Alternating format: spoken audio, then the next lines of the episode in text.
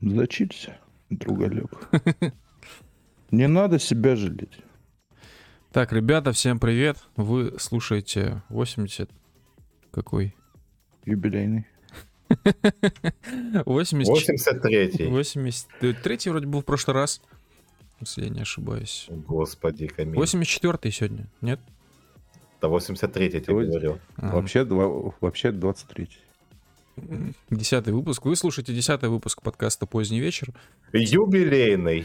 Да, сегодня с вами, как обычно, я, Камиль, а также мои ближайшие друзья, коллеги, соратники, товарищи и просто замечательные люди. Движок Рэй. Привет, ребята. Здорово, с юбилеем. Йоу, йоу, йоу. Ну чё, как дела? Как прошло сколько-то там недель? Две недели вроде. С момента прошлого выпуска. Я, честно, не помню, сколько прошло времени на самом деле. Вы, блядь, знали, что в Бахмутской области есть город Нью-Йорк? Не бывает Бахмутской области, это район Бахмутский. Ну, Бахмутский район, я что, ебу, что ли? Я, я же не хохол, не, не ориентируюсь. Блядь. Да я тут недавно узнал, что у нас ребята не, поним... не знают, как Суворова зовут.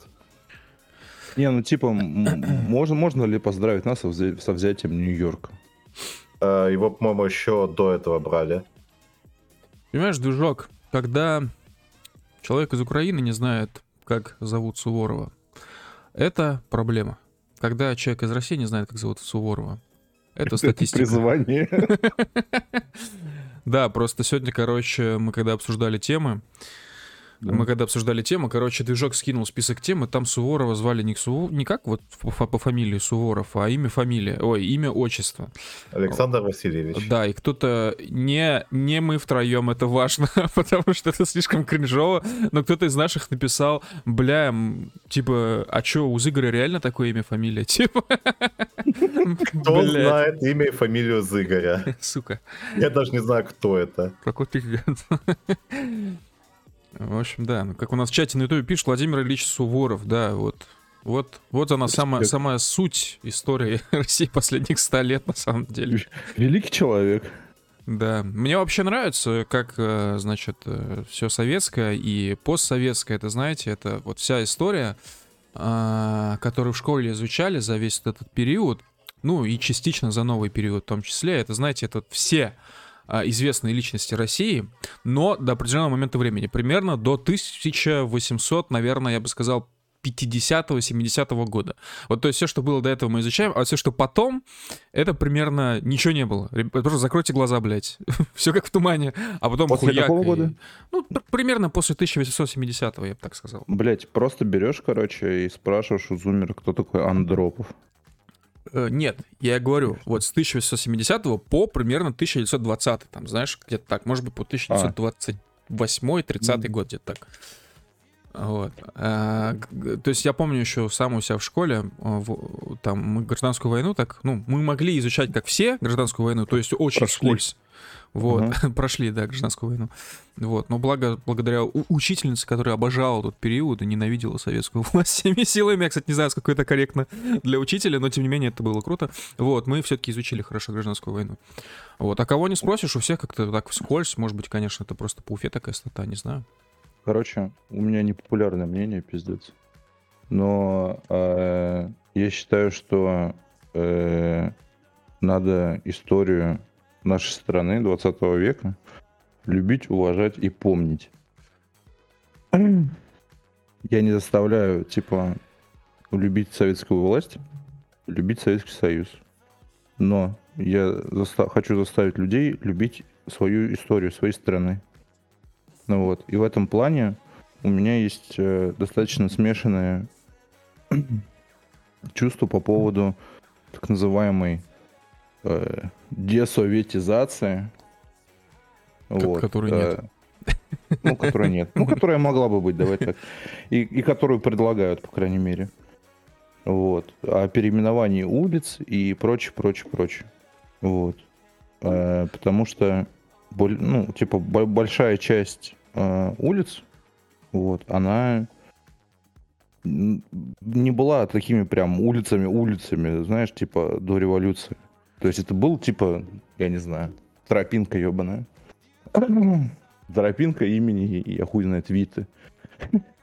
Вот. А стала на улице Максима Горького только при советской власти. Вот, поэтому надо, типа, сохранять такие названия.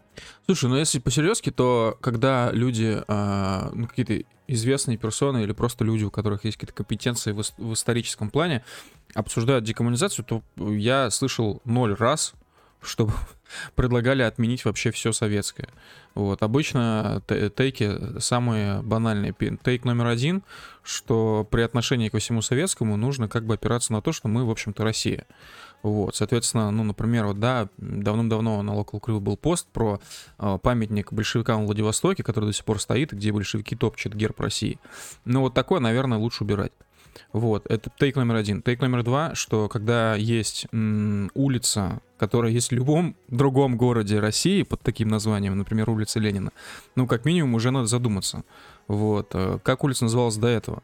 Вот, и, ну, то есть это уже речь идет о том, об исключительности городов. Вот, потому что когда у города есть свое имя, это круто. Когда у города есть свой стиль, это охуенно. И когда у него есть своя история, это тоже очень круто.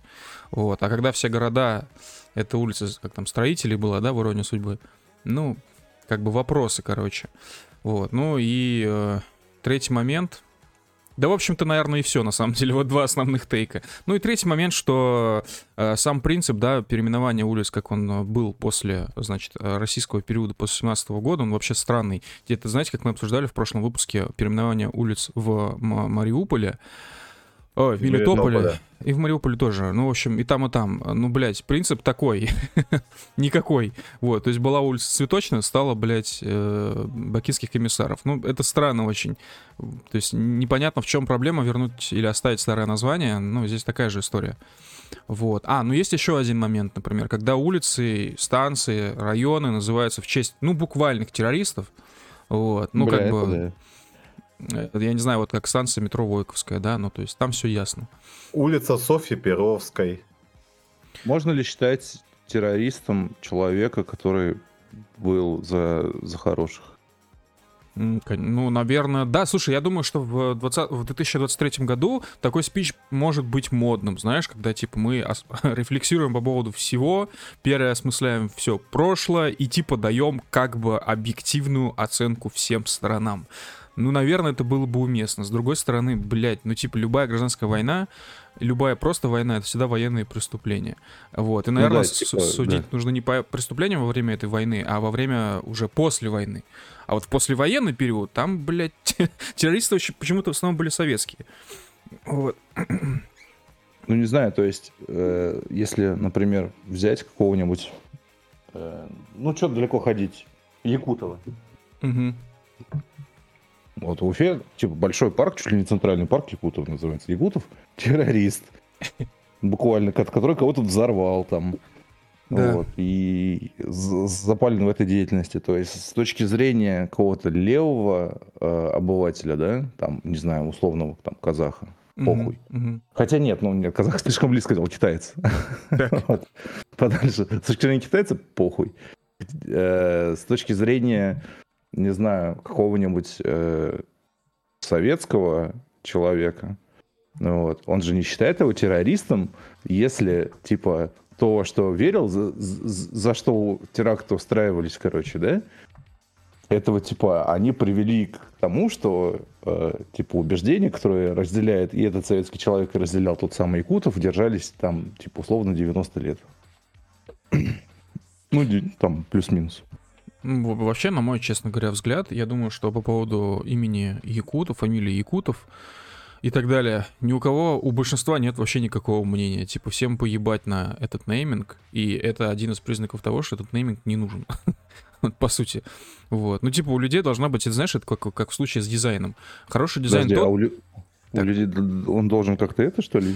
Нет, я говорю о том, что э, хороший дизайн ну, должен... Улица, типа, как в, че- в честь каких-то рандомных чуваков, о которых вообще никто ничего не понимает, да. не знает. Это должно такое. Вызывать некую эмоцию. Хотя бы одна извилина за, за там, тридцать лет, допустим, моей жизни у меня должна была проскочить, кто такой Якутов. Вот у меня лично не проскакивало ни разу. Вот, потому что это дефолт нейминг. Это как есть дефолт сити, а есть дефолт название улицы. Вот. И имени Якутова, наверное, в России есть еще что-то, я думаю, не только в Уфе. И вот так же, как с дизайном, типа, хороший дизайн тот, который вызвал эмоцию. Даже если дизайн по факту сделан, там, не знаю, не по гайдлайнам, не по каким-то там правилам. Вот как Лебедев, например, делает дизайн, да, его многие судят, но его дизайн вызывает эмоцию. Вот. Я, я согласен с тем, что, в общем-то, с улицами должно быть, ну, примерно похожий принцип. Ну, как житель Нью-Йорка, с тобой поспорю. Живя на сорок седьмой улице, у меня вопрос. Если что, это не подводка к тому, что Бахмут нужно переименовать назад в Артёмовск. Не подумайте. А что такое Бахмут? Кто-нибудь занимался анализом? Экспертизой? Вообще, да. Вроде в Википедии есть объяснение названия города, этой топонимики, как там это называется. Бахмут, а, Укр, Бахмут. Nice. А хотя, слушай, нет, видимо, нету. Потому что в Википедии написано только, что значит название в середине шестнадцатого века возникла крепость Бахмут. Ну, а, нет, нет, вот, свое название она получила... Потому что на реке Бахмут стоит. Да, а вот река Бахмут, вот это... Так, а вот, название реки связывают с тюркским словом «бахмат», «низкорослая степная лошадь». Кабель, это к тебе. Ну че, русачки, выбирайте, либо у вас будет Артёмовск, блядь, либо очередной тюркский нейминг. А вы бы сами какое хотели бы название? Тюркский, конечно, мы, блядь, правопреемники Орды. Недавно, короче, мы с ребятами обсуждали... Я даже, я даже маме или бабушке про это говорил, я не помню уже. Короче, не помню, ты участвовал, не участвовал. Но, короче, пришли к выводу, что в, ну, очень, очень многих людей что-то подсознательно тянет в Монголию. Вот. И мы okay. не можем объяснить эту тягу. Типа, знаешь, когда кто-то говорит, типа, поехали в Улан-Батор. А хули там делать? Да хуй знает. Ну, бля, прикольно. Вот. Нет, я, я же пасту целую писал на эту тему. И не одну, кстати. Да. Ну вот. Мы правопреемники Орды. Нравится вам это или не нравится? Вы э, думаете о э, татаро-монголах как, во-первых, о чем-то, блядь, среднем между татарами и монголами, что не так. Э, во-вторых, вы думаете о них как современной перспективы, как о каких-то чуханах, там, я не знаю, знаешь, которые арбузы, блядь, продают на рынке. Я, это про монголов, если что. Я, слушай, вообще думаю, на да. самом деле... А что... это великая, великая нахуй нация была. А, в смысле, крупнейший, блядь, куль... крупнейший культурный феномен, блядь, на территории современной России. Это то, что Россию сделала Россию. Вы, блядь, вдумайтесь башкой своей, блядь. Один раз в жизни подумайте, как Россия стала Россией. А? С какого хуя вот эти князья обоссанные новгородские, блядь, решили дружить друг с другом? Ну, не только новгородские, как бы, период феодальной разобленности, не только Новгород распасняется, вообще... Ты, ты сейчас доебался, при этом поняв, что я хотел сказать. Да-да-да, я полностью согласен. Мы сплотились перед лицом общего врага, как наши древние предки сплотились против ящеров. Русы, пейте. Да, пейте воду из Байкала. Просто пейте. Понял, да, что произошло? Что произошло две тысячи лет назад, что великих русов, блядь, разобщило, нахуй, загнало в леса, заставило поклоняться, блядь, речушки и говняшки, вот, чтобы потом нам потребовалось вот такое вот мощное влияние на двести, сколько там, сколько, двести сорок лет? двести тридцать да, лет? Около того. Да, чтобы нам напомнили, блядь, кто мы такие, кем мы были и кем мы будем. Друзья. Да, а я... Если, а чё, я, а я... если чё, извини, немцы, блядь, до этого дошли к концу девятнадцатого века только. Они так и были, блядь, этими обоссанными графствами, или как у них там это называлось. Да, Священная я, а я на всякий случай... империя германской нации. А я на всякий случай напоминаю, что все, что мы говорим здесь, это просто, это просто, ребята, видео, это стрим, если что. Вот. То я уже слышу, там люди в чате что-то пишут. Знаете, самое да, грустное да, да, явление — это разговоры с копипастой. Вот это самое печальное да. явление, на мой взгляд. Вон там чел пишет, и где твои великие пых-пых-пых. Братан, когда в магазине, блядь, будешь выбирать пачку пельменей и расплачиваться деньгами за нее, помню, где они. Они, они в генофонде уже давно. Да, они в крови. В коде, да. А, Вот как тебе такой тейк? Постройте свой город, назовите улицу, как вы хотите. Слабо? Стоит ли нам что-то говорить про город Ленинград? И про Ленинградскую область. Ленин построил, конечно, замечательный город абсолютно. Ничего не сказать, да. Поэтому я не хочу ехать в Питер. Питер, блядь. Я читал на днях историю «Гром камня». Что это такое? Гром камень — это э, камень, на котором стоит э, в Питере этот памятник, блядь. А, угу, угу. Пьедестал медному всаднику. Угу. Ну вот. Там, ну, я не буду пересказывать, просто для общего образования. Зайдите на Википедию, почитайте. Гром камень называется. Это пиздец история. Там сколько год, по-моему, волокли огромный камень в центр Питера. Там технологии всякие прикольные использовались. Свай. И, и прочее, да. Ты имел в виду сваи? Нет. Нет. Ты, ты что сваи? Ну, ты говоришь, технологии прикольные, как его тащили. Ну, по сваям тащили, нет? Нет, нет. Это как... Нет, ты чё, блядь? Какие сваи, блядь? Э, они сделали такие, короче, как это называется? Типа деревянные такие прямоугольные штуки. Рельсы называется. Вот. Только нет, это антирельсы были, понял? То есть рельсы — это когда у тебя что-то выступает, и по ним едет колесо, с такими, которое зафиксировано, да, на, на, этом, на рельсе, собственно. Угу. А там наоборот, там типа выдал, вдалбливали э, деревяшки, короче, вдалбливали в них такие, короче, круглые выемку, короче, и накидывали туда э, чугунных шаров металлических, вот, на которые ставили платформу, на которой лежал камень, понял? И ее типа катили и переставляли вот эти деревянные штучки, короче, типа сзади вперед, сзади вперед, сзади вперед. Ебануться, блядь, технология. Так, я предлагаю э, ознакомиться с донатами. Люди очень много всего отправили. Тут целая куча разных вопросов, пожеланий, всего такого. Так. Забайте. Ну да. Так, значит, во-первых, два часа назад, еще до стрима, Саша отправил или отправила, я не знаю, триста рублей. Большое спасибо, Саша, за триста рублей. Пишет: хорошего позднего вечера. Соскучился по вашим голосам с небольшим, но долгожданным праздником. Слава России, слава Вагнеру, ура! Саша... Слава России! А Саша мальчик или девочка? Мы не знаем. Мы не знаем. Саша, большое спасибо за триста рублей. Слава России, слава роду, нету роду, слава Бахмуту и Вагнеру. Бей ящеров. Да. Русы. Так, дальше. Лабор отправляет сто пятьдесят рублей. Без комментария. Джамбу просто отправляет лаборчик. Ну, низкий, пойдем, да. Низкий поклон, да. Пойдем в батлу обязательно. Мы, кстати, сейчас еще про батлу расскажем. Сейчас донаты зачитаем. Ух, блядь, там истории хоть за хуй держись. Так, Макс Дмитриевич отправляет сто рублей. Большое спасибо, Макс, за сто рублей. Пишет: за нас, за вас и за Донбасс. Низкий поклон, Макс. Макс, кстати, из Луганска. Вот, если что, это важно. Ребят, а, тупой вопрос. Я что-то, у меня из башки вылетело. Угу. А Донбасс — это типа вот весь регион, то есть и Луганск, да, и Донецк, да, это да, Донбасс. Да, да. Угу. Донецк, есть, есть Кривбасс еще, например, это бассейн означает. А, а, а что еще входит в Донбасс? Кроме этих двух областей ничего? Все, или еще что-нибудь? Все, все. Все, понял. А Запорожская область не входит? Нет. Думаешь? Знаю. Давай проверим. Может быть, украинское образование тебя подвело все-таки. Так. Ты это вместо знаешь? Ой, господи, в- я был на Олимпиаде по географии. Олимпиада по географии звучит не очень. Географии, да. Мы не очень доверяем украинским олимпиадам. Так, ну смотри. Историческая область Донбасс включает Донецкую область, Луганскую область, Днепропетровскую область и Ростовскую область. То есть... Ну, ну и чё твоя историческая олимпиада? Где она, блядь? Ебало. То есть Ростов...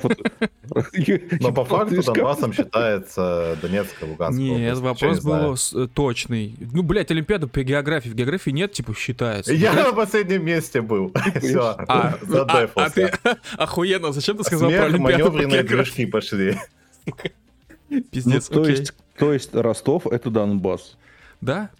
То есть Донбасс все это время был частью России. На пятьдесят процентов ровно. Ну, нет, стоп, не на, на, од, на одну четвертую, вот, одну четвертую, потому что только Ростовская область как бы в России. Ну, сейчас да. Уже все, кроме Днепропетровской пока что. Ну, пока. Да, так, ладно, идем дальше. Сергей Отправляет триста рублей, пишет: «Привет из э, Белгорода, хочу к вам в крю. Вариант только ждать рандом, а сколько человек там, такой же рандом, очень нужны родственные души». Ну, сколько человек там в рандоме, мы, конечно, говорить не можем и не будем, вот, потому что это большой секрет за семи печатями. Вот, тем более количество постоянно меняется, потому что, ну, как бы мы, э, кто-то выигрывает, э, кто-то не выигрывает, да, вот, да, это и все. И куча людей подписывается каждый день. И куча людей, да, подписывается, поэтому число динамическое, скажем так, скажем модно, вот. А, словно мы работаем в ай ти-компании. Вот. По поводу вариант только ждать рандом. Не, Серег, ну вот, допустим, да, есть какой-то вариант, да, обойти, допустим, лотерею. Ну, допустим, да, вот, к примеру. Ты, по твоему мнению, мы должны этот вариант назвать просто во всеуслышание или что? Ребят, ла- полю лайфхак. Как попасть в Local Crew без лотереи? Да, да, да. Вот, ну, короче, да, к сожалению, вариант только ждать рандом. Как, как вот... Как бы карта ляжет, как говорится, да? Вот. А, дальше. А, Релакс отправляет сто рублей. Большое спасибо, Релакс, за, за сто рублей. Пишет: «Господа, товарищи, братцы, родные мои, сердечно поздравляю вас и весь многонациональный народ нашей Родины с этим светлым праздником, юбилейным выпуском позднего вечера». Большое спасибо, Релакс. Спасибо. Поздравляем весь многонациональный народ Российской Федерации и правого движу. Так, взволнованный гражданин отправляет триста рублей. Я, я уже слышу комментарии. Очень подходящее имя. Так, взволнованный гражданин пишет: «Пару месяцев назад знакомая, работающая врачом де- в детской поликлинике, вернулась из антрацита и рассказала, что среди местных куча ждунов. Вот что с таким делать?» А, я так понимаю, ждунов ВСУ, правильно? Ну, видимо, да. А, Кто такой ждун? Ну, ждуны те, которые... Только стерячки только, типа, которые ждут ВСУшников. Да, и наоборот еще это тоже работает. Например, вот, а, я не знаю, там... Условно, кто-то вот в Херсоне остался, внезапно почему-то не эвакуировался по каким-то причинам, и сейчас ждет обратно русские войска. Ну, то есть ждуны — это, это, это те самые, кто, кто выжил в Буче после расстрела. Блять. Ну, типа, я, я не знаю, например, хохлы снимали видосы из Бахмута, где э, все еще оставались жить люди, там, конечно, исчисляясь в единицах, но тем не менее, оставались они по одной конкретной да. причине, потому что скоро придут русские. Вот тоже я, я видел то же самое, наоборот. Ой, да, из Херсона. Типа, я говорю, я то же самое, только наоборот из Херсона видел. Когда... когда мы там, да, когда мы там еще не его не отдали, ну, так ну, выражаться. Да. Вот, да, что там, там типа видосы были, что там типа ждут хохлов. Вообще, взволнованный гражданин, да, спасибо за, три, за тридцать рублей. Что тут можно сказать? Мы, значит, на одной встрече Local Crew обсуждали эту историю с одним нашим очень близким товарищем. Допросить меня товарищ, я, честно говоря, ну, я не могу, не знаю, как конкретно, как бы конкретизировать его местоположение, но пусть, пусть будет из Донецка. Вот, у него, значит, вообще он, как бы, насколько я понимаю, родом не из Донецка, он из, там, типа, Сибири, но семья еще, когда он был молодой, уехала, значит, его родители уехали, значит, куда-то вот на Донбасс. Вот, и потом он к ним как бы переехал, поддерживал все, и как бы пропитался всей этой движухой. Ну, в общем, такой настоящий э, Донбасс-борн чел, короче, вот. И он переехал, э, значит, он участвовал в боевых действиях с две тысячи четырнадцатого года, если что. То есть он там не какой-то хрен с горы. Э, естественно, воевал, естественно, на стороне ополчения Новороссии, сейчас уже на стороне ВСРФ. Вот, и он перевез, значит, свою жену и ребенка в Москву. Вот, сейчас сам, по сути, живет в Москве. И они много рассказывали про, в том числе, истории от родственников там, в том же Белгороде, например, вот, и на Донбассе, как есть там вот украинские как бы граждане, вот эти пассажиры, сведомые, которые тоже ждуны, самые настоящие. И можно сказать по всем этим историям, что Российская Федерация... На Донбассе именно, в ЛДНР, работа проводится, причем не благодаря Российской Федерации, скорее, а благодаря местным, как это называется, типа КГБ или что там.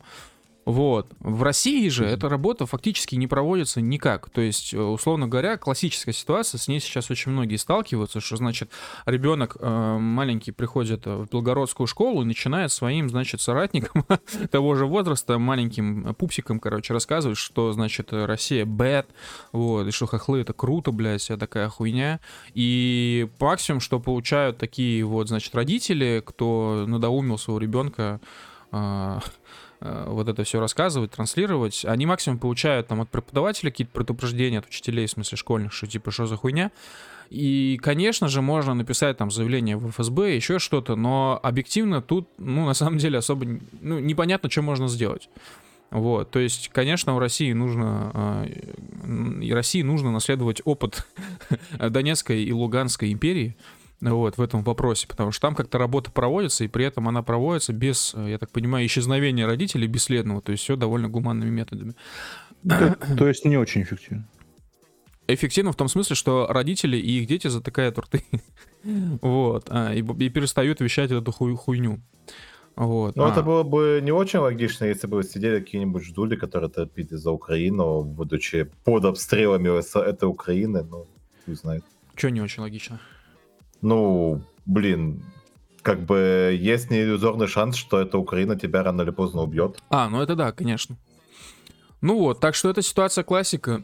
Сейчас и на наших, как бы, основных до двадцать четвёртого февраля территориях и на новых территориях везде это сейчас происходит. Не совсем понятно, что с этим делать, но я думаю, что вот, значит, ты вот как взволнованный гражданин, да, и мы как взволнованные граждане, ну, на самом деле не должны особо сидеть и, типа, ебать рефлексировать. То есть, по сути говоря, это работа эф эс бэ, и нужно спрашивать с эф эс бэ, что делать и почему не делаете. Вот. Кто спросит с эф эс бэ, тому респект. Вот. Мне все, что я, все, что я могу сказать по этому поводу. Yeah. Так, Лафт отправляет триста рублей, пишет лето и арбалеты. Лафт, большое спасибо за триста рублей. Удачно попить пиво и поесть э, начосы. Я видел твою фотографию. А, Он и... опять бухает, что ли? Да, опять бухает дома. Друзья, что будет, если попросить Бога, чтобы Лафт перестал пить? Попроси Оптимус Прайма. Будет ли плакать половина стрима? Папа, не пей. Жесть. Да. Так, ладно, Лав, спасибо за триста рублей, удачного вечера. Не а, пей. Не пей, да. Релакс отправляет э, еще сто рублей. Э, что скажете за клуб рассерженных патриотов? Мне лично набивает тухлым запахом комитета двадцать пятого, в скобках, или двадцать первого января. Тем более, что состав приблизительно тот же самый. Э, по скриптам движок заебал, где фонк войска. Это хороший вопрос, кстати. Взволнованный гражданин пишет, так сказать. Не, это Релакс пишет уже. Понял? Ну, Релакс. Да. Движок работает уже третью неделю без выходных. А до этого что? Блять. Я до этого тоже работал. А когда фонк войска вышли последние? Много месяцев назад. Очень много. Оп. Да. А, ну, короче, по фонк войскам, если что, у нас вот постоянно над нами это нависает, короче, мы сами вот очень хотим, хотим сделать, но из нас всех делают только... Да, из нас всех умеет это делать, нормально делать, только движок. Он, конечно, там накидал нам гайды, но мы пока научимся, но вы понимаете. В общем, не хочется просто делать говно, знаете, вот просто касательно фонк войск вообще, это вот классика, естественно, понятно, что не мы придумали формат, но в рамках СВО все-таки именно по СВО мы начали это делать первые. И как бы вы видели наш подход к этому всему, то есть это не на отъеби сделано. Но после нас, скажем так, появились всякие бутлегеры-подражатели, вот, где, конечно, формат уже сразу икс три скатился вниз. Вот, и ну, нам бы хотелось просто вернуться с чем-то качественным. И тоже желательно на постоянной основе. Вот. А так вот просто, знаете, этот вот эффект а-ля там налетание кадра друг на друга, блядь, и чтобы это вот подпадало под биты, ну, блядь, каждая обезьяна может сделать, в этом нет ничего интересного абсолютно. Вот, поэтому, ну, дай боже, снова в ближайшее время сделаем, тем более движок, вот есть замечательный повод, Бахмут, пожалуйста. У меня замечательный выезд, блядь, из Уфы, который я должен моделить. Жестко, блядь, выезд из Уфы. Ну ладно, а по поводу клуба общем, рассе... да. рассерженных патриотов, это который со Стрелковым, как я понимаю, ну, блядь. А, короче, типа релакс, а, читай, типа релакс. Типа, ты читал Комьюникон? Вот почитай Комьюникон, там в, первом же, в первой же части Комьюникона, у нас на сайте, если что, можешь поиском пробить, Комьюникон. А, одно слово, значит, там вот есть такая, такой момент, что, значит, мы не сидим под хрустальными люстрами, там, где-то там на ресепшене там какого-то отеля или там в богатом ресторане, я уже не помню, как там было написано, в хуёвых пиджаках, значит, детских, блядь, вот, ну, которые остались со школы, имеется в виду. И вот это все. Ну, это, у меня вся эта история с, с клубами какими-то там, каких-то неких рассерженных патриотов, где в очередной раз проглашают какой-то манифест, блядь, русского народа, блядь, ну, вы же понимаете, да, то, что ни один серьезный человек по-серьезки на это никогда не обратит внимания. Нет, вот. Там, там заканчиваются войны. Да. подписывается ну, соглашение. Я смотрел пять минут этого клуба рассерженных патриотов. Вот у нас есть один коллега, звукач, он делал нам заставку для позднего вечера. В ней, ну, как бы ничего супер особенного нет, но зато есть супер особенное в этом звукаче. Он как бы специалист своего дела, постоянно, скажем так, работает, короче, ездит по разным, значит, мероприятиям, проводит концерты и так далее. И вот мне больше всего понравился его комментарий первый, что типа, что за пиздец у них со звуком, блядь. То есть там какие-то он детали расписывал по поводу техники. И это уже мягко намекает на то, что эти рассерженные патриоты как-то не очень отнеслись, скажем так, к своему мероприятию в плане организационном. Вот, это первый момент. Второй момент, вот чисто вот я включил на десять минут, я, честно скажу, очень плохо осведомлен, о чем было мероприятие, кто были гости мероприятия, кроме Стрелкова. Вот, я реально смотрел вот буквально там несколько минут. Я вот первое, что я увидел, это вот действительно сидят какие-то дяденьки в каком-то помещении, в каком-то, с каким-то хуёвым звуком. Опять что-то там у них, короче, из-за чего-то они там рассердились. Вот, ну я посмотрел и выключил. Нихуя не понял, очень интересно. Вот. Как-то так. По поводу клуба, ой, комитета двадцать пятого января. Ну, э, я не знаю, ну, это, наверное, не секрет, но я, типа, для них делал сайт вот в свое время, несколько, много лет назад, когда это было. Вот. Не буду вдаваться во все подробности, но, короче, тема в том, что мне там даже, условно, десять тысяч рублей пытались выплатить очень много месяцев за эту работу. Вот. Ну, я это делал по фану, я тогда еще был маленький и так далее. Вот. Я это запомнил. Для меня на этом вся эта история с какими-то рассерженными патриотами, в общем, она говорит сама за себя, эта ситуация. Вот. Так что, ну, как бы... Пусть пишут дальше свои манифесты какие-то там, дальше сердятся. Вот. Я, я им советую нанять хорошего организатора.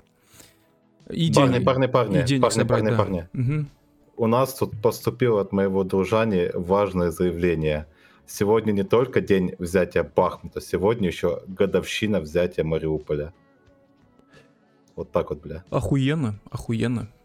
Блин, вот когда брали Мариуполь, реально было такое ощущение прям движника, знаете, все было в, в новинку. Сейчас уже как-то так действительно буднично все это воспринимается.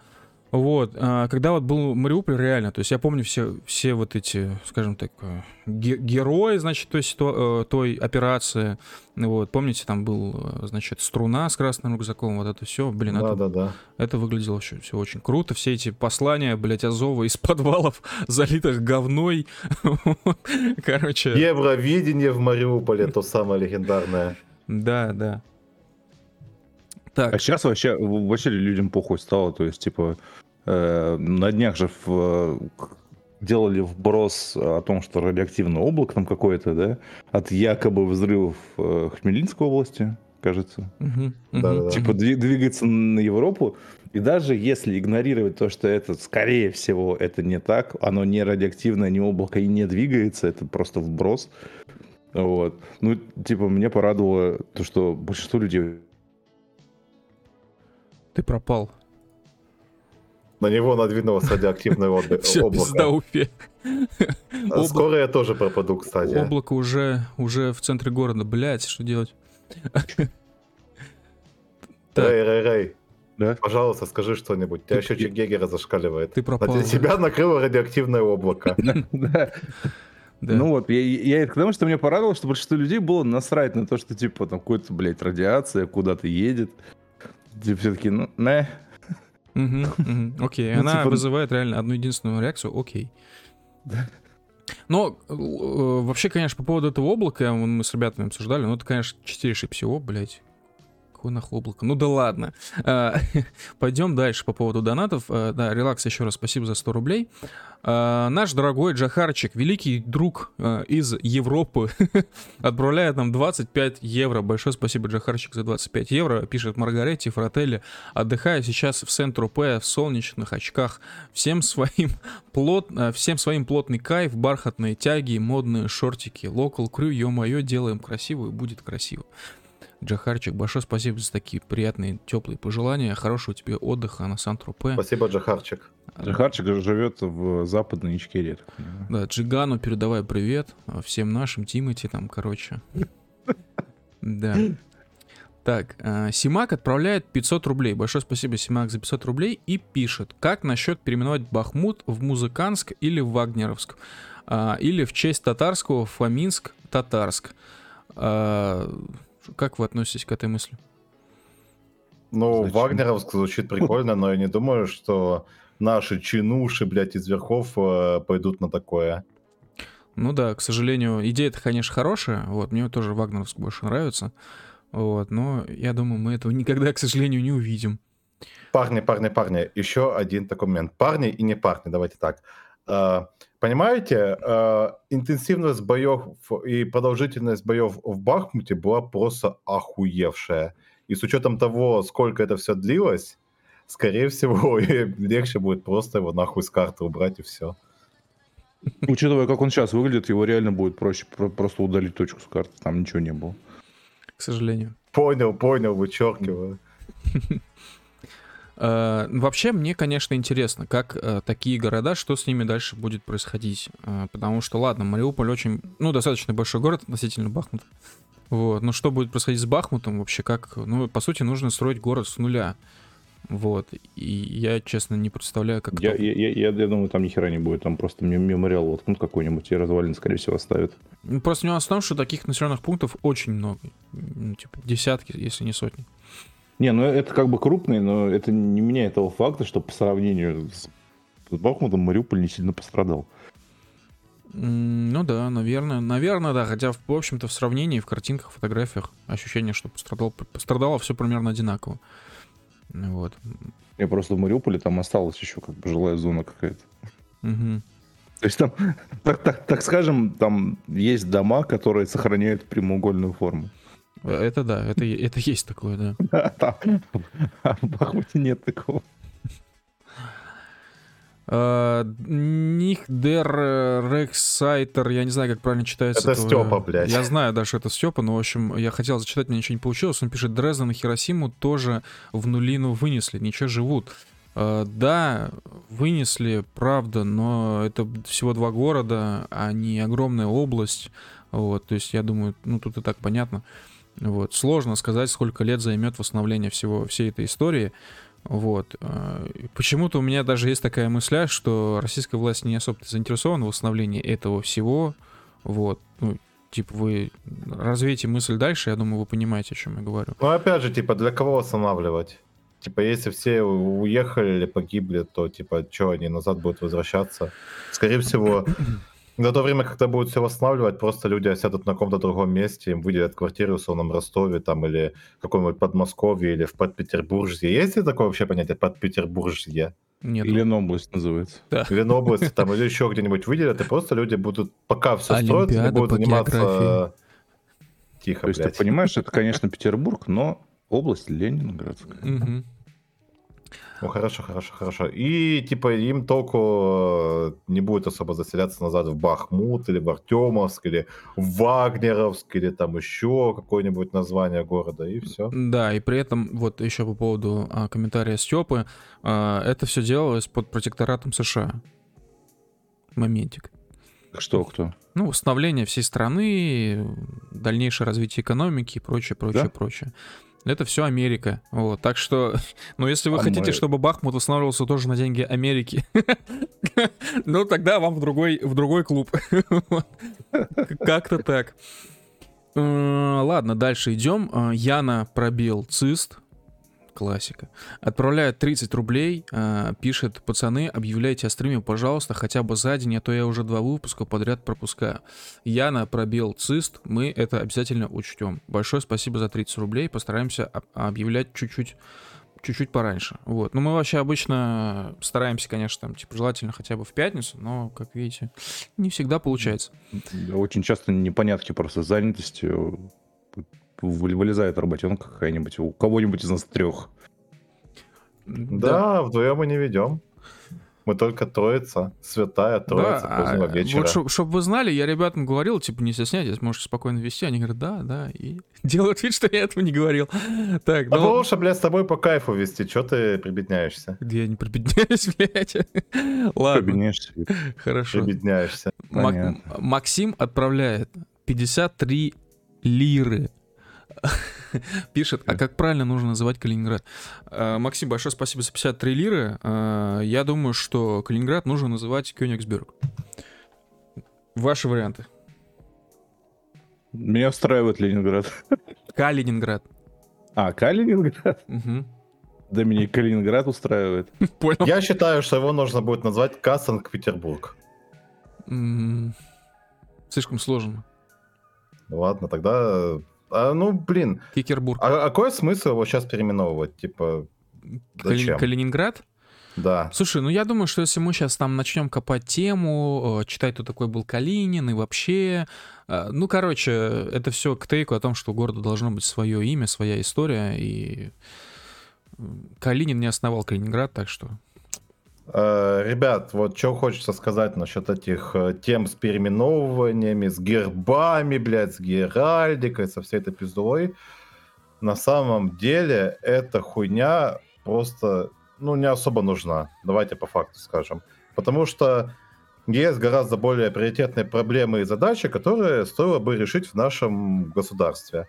Вот. Mm. А заниматься переименованием какого-то контента, ну, блядь, я не знаю. Нет, Движок, знаешь, ты здесь совершаешь немножко ложную вот такую историю. В общем, когда говорят, вот, типа, а, а чё война, лучше бы дороги восстановили, точно такая же я происходит. Не про, я немного не про это. Смотри, просто я очень много наблюдал такую тему, когда м, тот же самый пиздарез за, за Бахмут шел, вот, э, типа, Вагнера заходит, условно говоря, в Бахмут, и...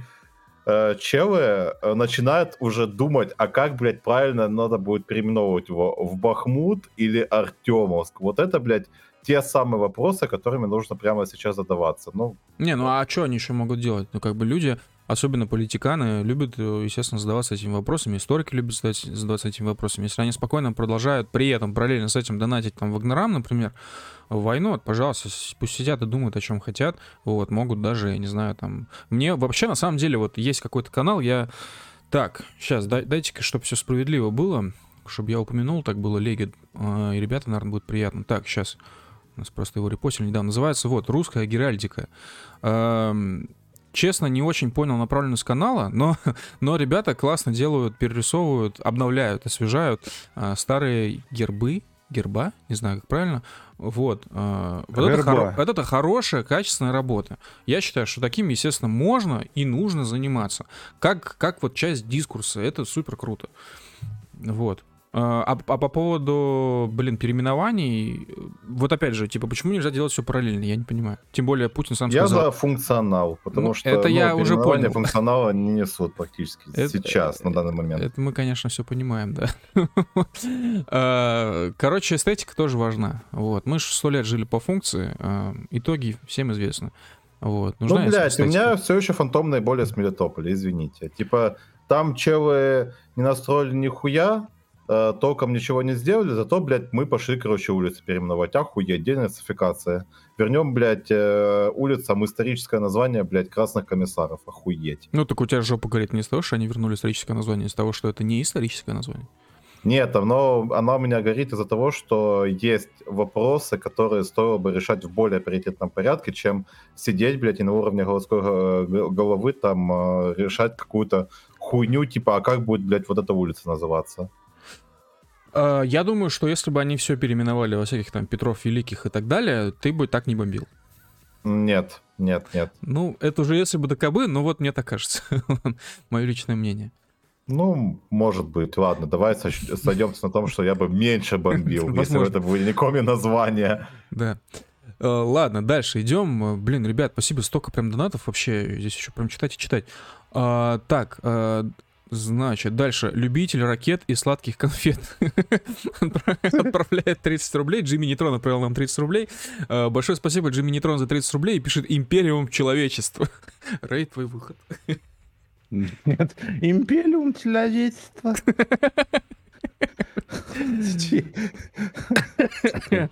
Да. Ой. Так, ладно, дальше. It's just a game, bro. Uh, just close your eyes.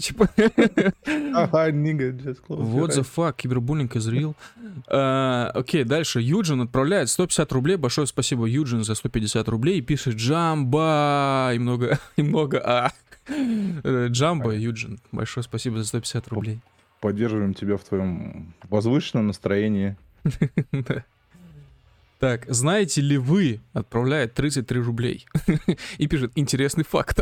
Мне уже нравится сначала. Интересный факт. Далматинцы рождаются, рождаются без пятен. Это правда? Кто беспечно рождается? Далматинцы. Далматинцы. Ну, не знаю, блядь. Кого ну, это волновать должно? Хлеб, когда из печи выходит, он тоже без пятен, но когда он полежит, на нем появляются синие пятнышки. Да. Наверное, тут такой же принцип работает. Движок шаурма до того, как ее положат в холодильник, на месяц тоже без пятен. Ну, я не клал шаурму на месяц в холодильник, я клал шаурму на три дня. Ты же замораживал ну, ее. Не замораживал шаурму, она просто в холодильнике лежала. Ты за функцию, не за эстетику. Ну, блядь, функционально эта хуйня рабочая. Че вы хотите? Я не хочу платить за доставку лишней бабки. Ну, справедливо, да. Сайт пэтстори точка ру пишет: знаете ли вы, щенки далматинцев рождаются абсолютно белыми, без каких-либо пятен. Пятна действительно присутствуют при рождении, но они находятся на коже и не видны. То есть получается, что... Это сейчас уже не они пишут, все-таки получается, что рождаются с пятнами, блядь. Ну да ладно. Обычно... Но пятна не видны. Обычно на шерсти, продолжает э, говорит сайт пэтстори точка ру, обычно на шерсти они появляются только после того, как щенкам исполняется две недели. Вот. Фанфы. Ну тут как, короче, они с пятнами, я понял. Ну да, на, на коже, потом она появляется на шерсти. Большое спасибо, знаете ли вы, за тридцать три рубля. Очень интересный факт. Мы про это, честно говоря, не знали. Так, Юджин, я не знаю, тот же Юджин или другой Юджин, отправляет триста тридцать три рубля, пишет: русы, пейте воду из Байкала. Ну, вообще так-то база, конечно, абсолютно. Юджин, большое спасибо за триста тридцать три рубля. Будем пить воду из Байкала. Да, кстати, напоминаю, product placement, которого здесь давно не было. Всем советую брать газировки «Волжанка», потому что они ноль калорий и очень вкусные. Там есть «Кока-кола», есть «Фанта», есть тот же «Ананас», «Байкал», «Расторопша», «Пинк», еще какая-то хрень с этим, гра этим. Как его, блядь? С граем. Хотел сказать гранатомет, у меня после батлы уже по, этот, по фазе сдвиг пошел. Это, короче, грейпфрут. грейпфрут, да, точно, блядь. Так, ладно, дальше идем. Да, кстати, если что, «Волжанку» можно купить на Озоне и Яндекс.Маркете. Саша отправляет триста рублей. Большое спасибо, Саша, за триста рублей. Пишет: опоздал к началу. Мальчик, мальчик, праздную водой из Байкала. У нас сегодня очень много воды из Байкала. Мальчик, мальчик, мальчик. Мне больше понравилось. Бой, о, бой. Бой, о, бой. Кстати, жижа от скандалиста «Бой, о, бой» не очень. Не бери. Да, блять, это, да. это разочарование месяца у меня было, когда я купил. Потому что там э, было два ингредиента моих любимых. Там был баблгам и там был банан. Вроде бы. Да? Да, да, да. Да. Ну, короче, я такой, типа, охуенно, охуенно, охуенно, покупаю, и это просто ни о чем. Я же, я, я на самом деле прямо сейчас дудонию, ну вот, потому что мне просто закончить ее надо, и все. Так, э, идем дальше. Э, Макс Дмитрич еще один делает донат. э, Макс пишет, о, Макс отправляет триста двадцать рублей, большое спасибо, Макс, еще за один донат и за триста двадцать рублей. К сожалению, комментарий он никакого не прикрепил. Мне так. Послышал, что сказал, что спасибо не за триста, а за двадцать рублей. Не, за триста двадцать рублей.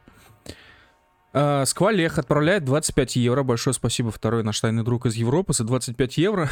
Пишет: доброго вечера, господа. Спасибо за новый выпуск. Теплых деньков, меньше радиоактивных облаков и вкусных вкуснятин, ибо скоро лето и скоро арбалеты. Это мега бейст. Это правда. Да. Абсолютная база. Да, да, к слову, по поводу лета, короче, когда началась война, у меня возникла проблема, я порвал свои шорты, любимые из Гэпа, и понял, что шорты Гэп в России больше их нету, они испарились. А они тем временем были очень дешевые, при этом действительно довольно качественные, потому что я их носил, типа, там, два или три года, вот, и порвал по совершенно, типа, смешной причине, вот. Короче, шорты Гэп, если что, внезапно появились на сайте Wildberries. Ненавижу сайт Wildberries, это же ебаная параша, ебаный вьетнамский рынок с отвратительным сервисом, блядь, отвратительной и доставкой. И ботов еще три килограмма, блядь. Да, отвратительной доставкой, отвратительной системой возвратов, за которую ты платишь сто рублей. Пошли они нахуй, эти пидоры из Wildberries. Но шорты Гэп там есть, это не паль, вот, э, купил я, купили еще четыре или даже там пять человек из нашего сообщества по моей рекомендации, все довольны, они стоят всего тысяча семьсот рублей, они супер качественные, супер приятные, классные, короче, ищите шорты Гэп, я, если что, беру классику, значит, песочек и, и заебись, вот, э, для тех, кому это важно, естественно, шорты выше колена, вот, потому что мы за Родезию, вот. Так, идем дальше. Сейчас. Изя Шниперсон отправляет десять евро. Третий наш тайный друг из Евросоюза. Большое спасибо, Изя, за десять евро. Пишет: всем русским доброго позднего вечера, остальным сочувствую. Локал Среш, низкий поклон за то, что вы делаете. На чужбинушке очень помогает ваш контент. Изя, большое спасибо за теплые и приятные слова. Стараемся, работаем. Хотелось бы делать, конечно, сильно больше. Вот, но на что нас пока хватает, то делаем. Изя, спасибо тебе за то, что ты с нами. И спасибо всем нашим слушателям за то, что вы остаетесь с нами. Да. Так, э, дальше. Релакс отправляет еще один донат. Большое спасибо, Релакс, за дополнительные сто рублей. И пишет: на медовый таркос для Среши. Что такое таркос? Звучит как болезнь. Или таркос. Тарков? ЧЗХ, блядь?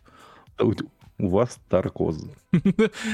Короче, на медовый таркос. Таркоз конечностей. Таркос, блядь, как айкос, я не знаю даже. Надеюсь, ему уже можно. Мы тоже надеемся, что с Ришей уже можно. Айкос, тарков, таркос, блядь, хуй знает. Короче, большое спасибо за сто рублей. Так, э, еще один донат, не помню, читал, не читал, от анонима за триста рублей, к сожалению, человек не указал имя, аноним, большое спасибо тоже за триста рублей. И еще один донатик, бабка с красным флагом, во, база пошла, баб, бабка Z, э, отправляет нам шестьдесят рублей, бабушка, ну, мне кажется, что вам все-таки было бы нужнее, ну, ладно, тем не менее. Сынки, согласна с движком, есть более приоритетные дела, чем переименование улиц, но, похоже, вопрос встал из-за глубокой реновации улиц, улиц и вопрос неймингов стал остро. По скриптум, скандалист на девяносто девять Kings Top. Вот.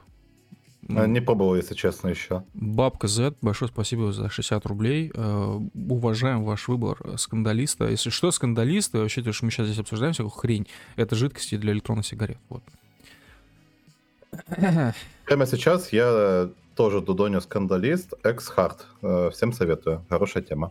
С клубничкой, да, по-моему? Э, малина, киви, я туда еще холода залил. Ты везде, блядь, холода залил. Это я, это я. Да. Тем временем, может быть, кто-то пропустил, может быть, кто-то нет. Короче, так, короче, мы сделали большой очень проезд по... Съездили, значит, в Белоруссию, увиделись с ребятами из нашего сообщества, съездили в Уфу, там же увиделись с ребятами из нашего сообщества. Затем съездили, вернулись в Москву, вот. Тут же тоже провели встречу сообщества. Плюс еще параллельно с нами ребята провели встречу в Нижнем Новгороде. Вот, короче, новостей было просто дохуя. Вот, по совместительству, кстати, в Москве на встрече к нам пришел, наконец-то, Рома Юниман. Мы с ним до этого были совершенно не знакомы. Вот, э, очень было приятно с нами, э, и, и ему, надеюсь, с нами познакомиться, и нам с ним познакомиться. Причем, я так понимаю, для него формат был абсолютно не такой... Э, не очень знакомый, потому что он же сюда типа, везде с лекциями, там, совсем. А тут он просто нам предложил, типа, давайте там что-нибудь там встретимся и так далее. И мы, короче, устроили мини-встречу, где просто бухали, болтали, короче, кушали начосы. И вот это все. Вот, короче, все остались довольны. А по поводу Белоруссии, э, я что-то не помню, вроде с момента Беларуси выпусков не было как раз-таки. Короче, в Беларуси ебать как все странно. Типа прям пиздец странное место. То есть, э, во-первых, там то, что мне бросается в глаза, бросилось в глаза, там по ночам телек отключается, государственные телеканалы. То есть там сначала идет гимн Республики Белоруссия, а затем пип. Вот, и все. Канал отключился. И так типа а-ля там до восьми утра или до девяти, не знаю точно. Вот, это первый момент. Второй момент, что я обратил внимание, в Беларуси, кажись, э, ну, видимо, по большей части нет точечной застройки вообще в городе. Вот, то есть я сравниваю, ну, например, э, да вообще с любым городом, на самом деле, России, естественно, в первую очередь э, с Москвой, во вторую очередь с Уфой, и в третью э, вот с городами, э, там, Кубани, например, где, где я был и хорошо запомнил, вот. Э, в Питере, кстати, я тоже такого в большом количестве не наблюдал. В Москве этого тоже мало, потому что все и там, и там жестко контролируется. А вот все, по всей остальной, остальной стране этого прям много, а в Минске вообще нет, по ощущениям. И получается, что весь город такой довольно, скажем так, малоэтажный, как мне показалось, по крайней мере. Вот, то есть там нет такого явления, как типа идешь и ебать какая- какое-то супер огромное здание посередине стоит. Ну, либо просто-напросто мы по этим местам не ходили. Вот. Третий момент, все что-то говорят, вот там так все чисто, так все классно. Ну, типа, да, там чисто, но какой-то невероятной чистоты я, честно, не заметил. Ну, типа просто порядок на улице, может быть больше, чем в Москве, может быть местами меньше, чем в Москве. Вот, ну не супер что-то особенное, но если к Минску относиться как к региональному городу России, тогда да, это ебать какое открытие, потому что даже относительно Питера, который, я извиняюсь за выражение, весь обкаканный, на мой взгляд, и дома там не мытые, Минск выглядит очень выигрышно.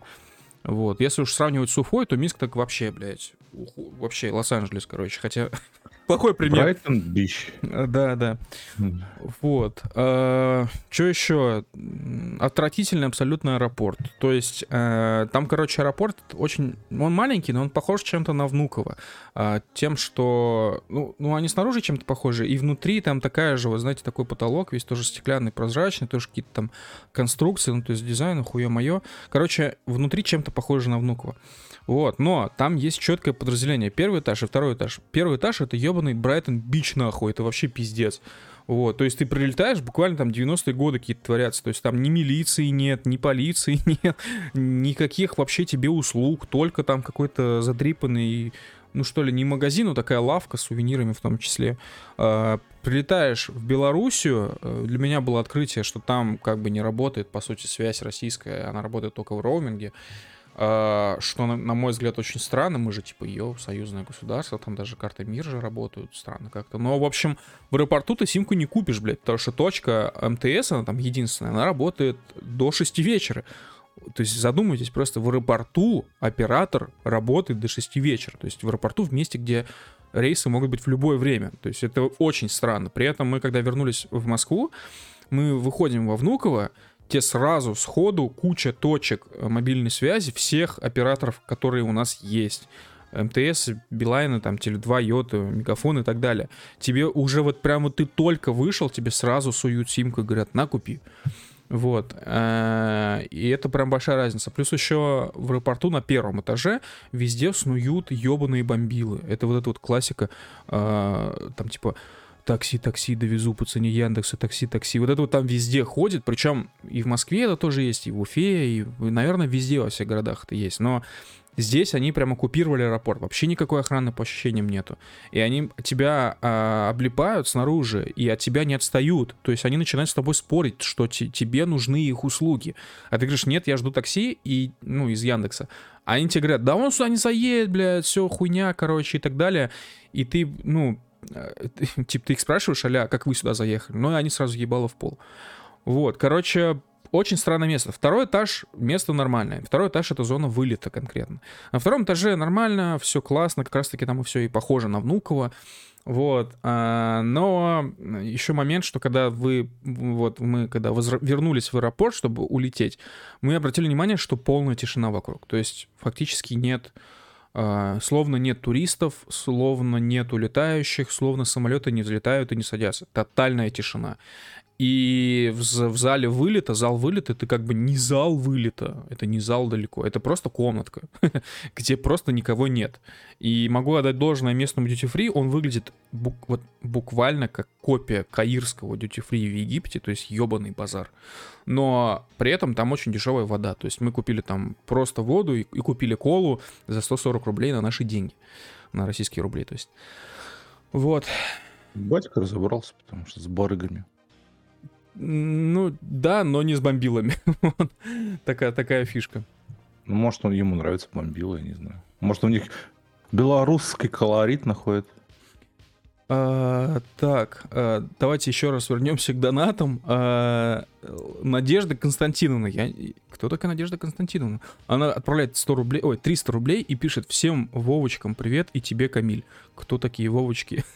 И почему вы меня знаете? Ну, короче, Надежда Константиновна, большое спасибо за триста рублей.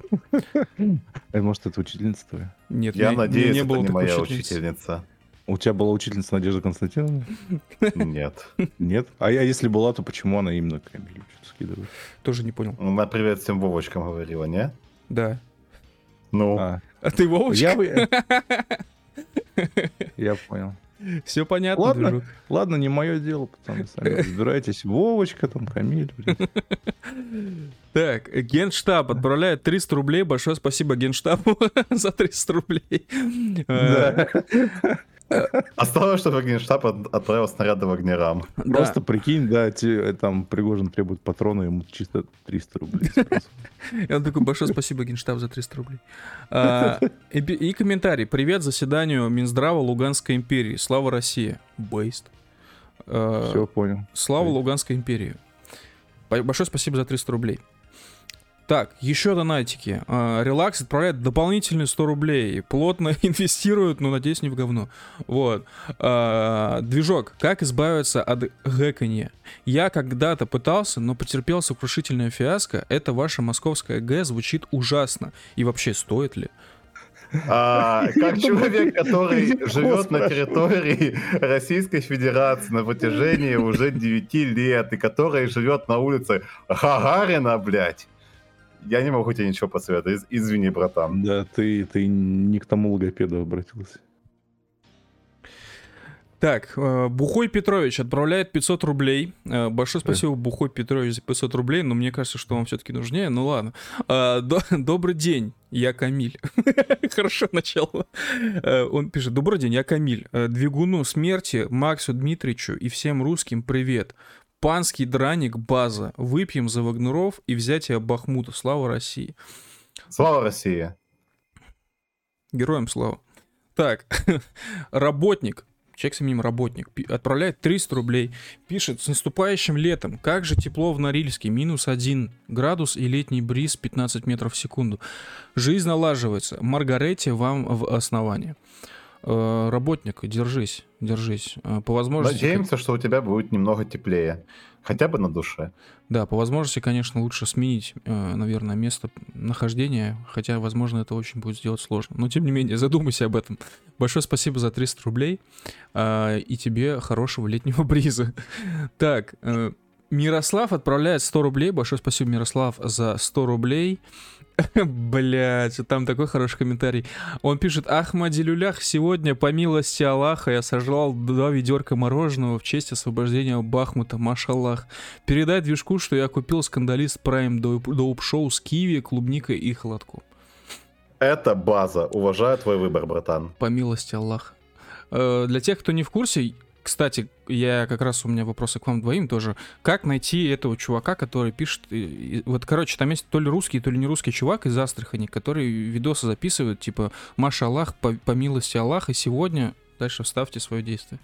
Я не понимаю, о ком речь идет. Это тот, который... у которого борода такая здоровая, да, рыжая? Да, рыжая, да. да. Я хуй его знает. Спасибо, эн эс эф вэ. О, окей, хорошо. И так как я, блядь, рабочий человек, я не могу, блядь, сидеть э, в эн эс эф вэ, потому что он not safe for work, все. Ебало на ноль. Жестко. Ну ладно. Ну мы-то безработные, нам пока. Ну да. Да-да, вообще бьем баклуши. Так, э, Лафт отправляет триста тридцать три рубля, пишет: Минск, двоеточие, Лангольер. Звучит крипово. Но я думаю, что этот фильм действительно можно было снять в Минске. Ты прилетаешь там, точнее, когда улетаешь, там такая тотальная тишина, просто ужас. Так, а дальше отправляет Аноним. Жалко, что человек не написал имя, но, в общем, Аноним отправляет триста рублей и пишет: на восстановление Генштаба. А, а что с Генштабом? По нему ёбнули, что ли? Так, ладно, спасибо, Аноним, за триста рублей. Идем дальше. Астронавт отправляет триста рублей. Большое спасибо, Астронавт, за триста рублей. И пишет: слоны, какие игры сейчас проходите? Ну, вот, собственно, и блок донатов закончился, судя по всему, потому что поступил... Потому что, роковой вопрос. Паста, да? Паста про Battlefield сейчас пойдет. Да. да. Давайте, короче, коротко сначала обоз... назову игры. Первая — Battlefield две тысячи сорок два. Внезапно. Вот. И вторая игра — это Starship Troopers. Starship Troopers. Так, Extermination называется. Игра от создателей Сквада. Вот. Ну, короче, по первой игре могу сказать, что полтора года назад писал, что в конце двадцать второго года все будут играть в, двадцать, в батлу двадцать сорок два. Но я тогда ошибся со своими прогнозами, и все-таки играть начали все через полтора года. Но, короче, тема в том, что батл, э, батла сейчас на скидке в Steam, по крайней мере в Казахстане, в России она вообще недоступна. Вот, и стоит что-то типа восемьсот рублей вместо а-ля там двух шуль тысяч. Вот, но можно просто взять в том же Steam подписку и эй Play, инвестировать в говно, так сказать. Вот, но она стоит всего подписка триста рублей. Соответственно, вы по этой подписке можете целый месяц играть в тот же самый Battlefield. И не только в Battlefield, а вообще во все. В том числе, там, я не знаю, Star Wars Battlefront новый, там, с мультиплеером всем. Я не знаю, Battlefield один, ну и так далее. Короче, список можно продолжать вечно. Да. Вот. По поводу, значит, батлы еще могу сказать, что, короче... Есть канал на Ютубе, называется что-то ди пи сорок семь, что ли. Короче, это какой-то российский блогер. В общем, он э, сделал большой видос по, по батле и сказал, что батлу очень во многих вещах исправили. Многие вещи, что просили игроки, вернули. Ну, например, там таблица игроков, да, с киллами и всем. Вот, очень многие механики исправили, графон, там, ну, всякие эти, как их называются... Ну, короче, баги исправили, вот. И теперь, типа, можно играть. И игра действительно стала хорошей, и чел вообще сказал, что, типа, ему ебать как нравится. Вот, ну, конечно, все это нужно делить на два, но я взбаламутил ребят. Вот, соответственно, мы... Ну, кто-то купил батлу, кто-то купил, как я, и эй Play. Вот, и мы сейчас играем в батлу двадцать сорок два. Могу сказать, что после Battlefield один, которую я просто обожаю всей душой, вообще... Очень непривычно, то есть максимально непривычная для меня игра, потому что она очень-очень быстрая, я бы не сказал, что она типа динамичная, она какая-то прям резкая, блядь, Battlefield двадцать сорок два, то есть. А, то есть когда вы можете в Battlefield один разложиться с пулеметиком, посидеть там, пострелять своим лазером, короче, по красным точечкам, то здесь нихуя так не получится, здесь нужно постоянно быть в движении, в беге, и плюс еще ко всему, все-таки есть, конечно, моменты, в которых хотелось бы до батлы и до и эй Games доебаться, что там есть действительно, на мой взгляд, дисбалансные карты, где вас просто ебут, и вы ничего не можете с этим сделать. Вот, так что есть нюансы, но играть более чем можно, и более того, у меня есть совсем небольшой опыт батлы четвертой, ребята ее очень любят, играли, я с ними немножко так подыгрывал, вот, короче, у меня есть небольшой опыт батлы четвертой, но он настолько, типа, вот из того, что он небольшой, я могу, мне кажется, довольно здраво оценить батлу двадцать сорок два, потому что там я тоже провел не так много времени, и для меня батла четвертая и батла двадцать сорок два это примерно одно и то же, но я, если что, не игровой журналист, мне поебать, я казуальный геймер, вся хуйня, вот, короче, играть можно. По поводу, значит, Extermination Starship Troopers, ну, бля, что тут говорить, Звездный десант, охуевшая вселенная с охуевшим единственным фильмом, вот, остальные фильмы можно не смотреть, а, которую в свое время называли там какой-то там, короче, фашистским лором, вся хуйня там, короче, в, ну, вы, в общем, вы понимаете всю эту тему. А, игра классная, игра классная, но она в раннем доступе, и там просто дохуя моментов, из-за которых у вас будет гореть жопа. Но не настолько много, не как в батле той же самой, не как там в свое время у многих там в Киберпанке. Вот. А она не настолько забагована, что в нее невозможно играть. А, нормально, в нее можно играть, и все в целом будет окей. Вы будете с ребятами очень сильно веселиться. Еще самое главное и крутое, что в пати может быть шестнадцать человек. Это дохуя. Это только ваша пати. А всего на серваке там типа тридцать два человека, если я не ошибаюсь. Суть там простая, вы строите базы, захватываете точки и отстреливаетесь от жуков, от э, пауков, арахнидов. Вот. Для человека, который просто обожает фильм «Звездный десант», это вот именно то, м- примерно, точнее, то, на что я рассчитывал. Больш- в большинстве своем то самое. Как-то так. Вот, все, что могу сказать по играм, которые мы проходим. Даю слово всем остальным. Я в данный момент времени играю в Stellaris с новыми ди эл си-шками, получается. Там изменили структуру правительства. Теперь правительство — это не бесполезная тема, где у тебя сидит просто один хуй и никогда не меняется. Теперь тебе нужно ставить на министра обороны Шойгу, который будет у тебя абсолютно бесполезным. Вот. И я периодически еще сессионно поигрываю в танчики, в War Thunder. Качаю самую такую хуевую технику и буквально так часик-день посидеть, собрать сундучок, полетать на самолетике, пострелять из пушечек и на боковую. А самая хуевая это какая? Не знаю, любая ветка, которую я качаю, потому что все остальные Он. более сильнее оказываются. Он. Ребятки, я сейчас вернусь, я хочу попить, говорить. Да, блять. Все, давай, ну, давай рассказывай. Движок. Нет, нет, нет, движок, давай про War Thunder, там танки свои. Я, я знаю этих танкистов, они есть пара, так сказать, знакомых осинт-экспертов танкистов, которые бесконечно могут об этом говорить. Не, у меня тема такая, что я вот во всякие такие сессионные игры залетаю, ну просто, знаешь, как под настроение, типа вот э, не хочется сидеть и голову себе загружать заводом, потому что ты на работе сидишь и три недели проектируешь какую-то пизду, потом приходишь домой и дома еще тоже какую-то шляпу начинаешь проектировать, и у тебя просто на следующий день мозги полностью выжжены, и ты не выкупаешь, блядь, где конвейеры поставить, а где тебе нужно, блядь, балку какую-то вкрячить, и ты на самом деле играешь в Факторию или ты в Cinema четыре дэ сидишь. Вот. Но не суть. Поэтому я вот в такие сложные моменты сажусь в сессионке играть. Еще, еще я прям очень жестко набегаю на э, индюшатину одну, называется The Last Spell.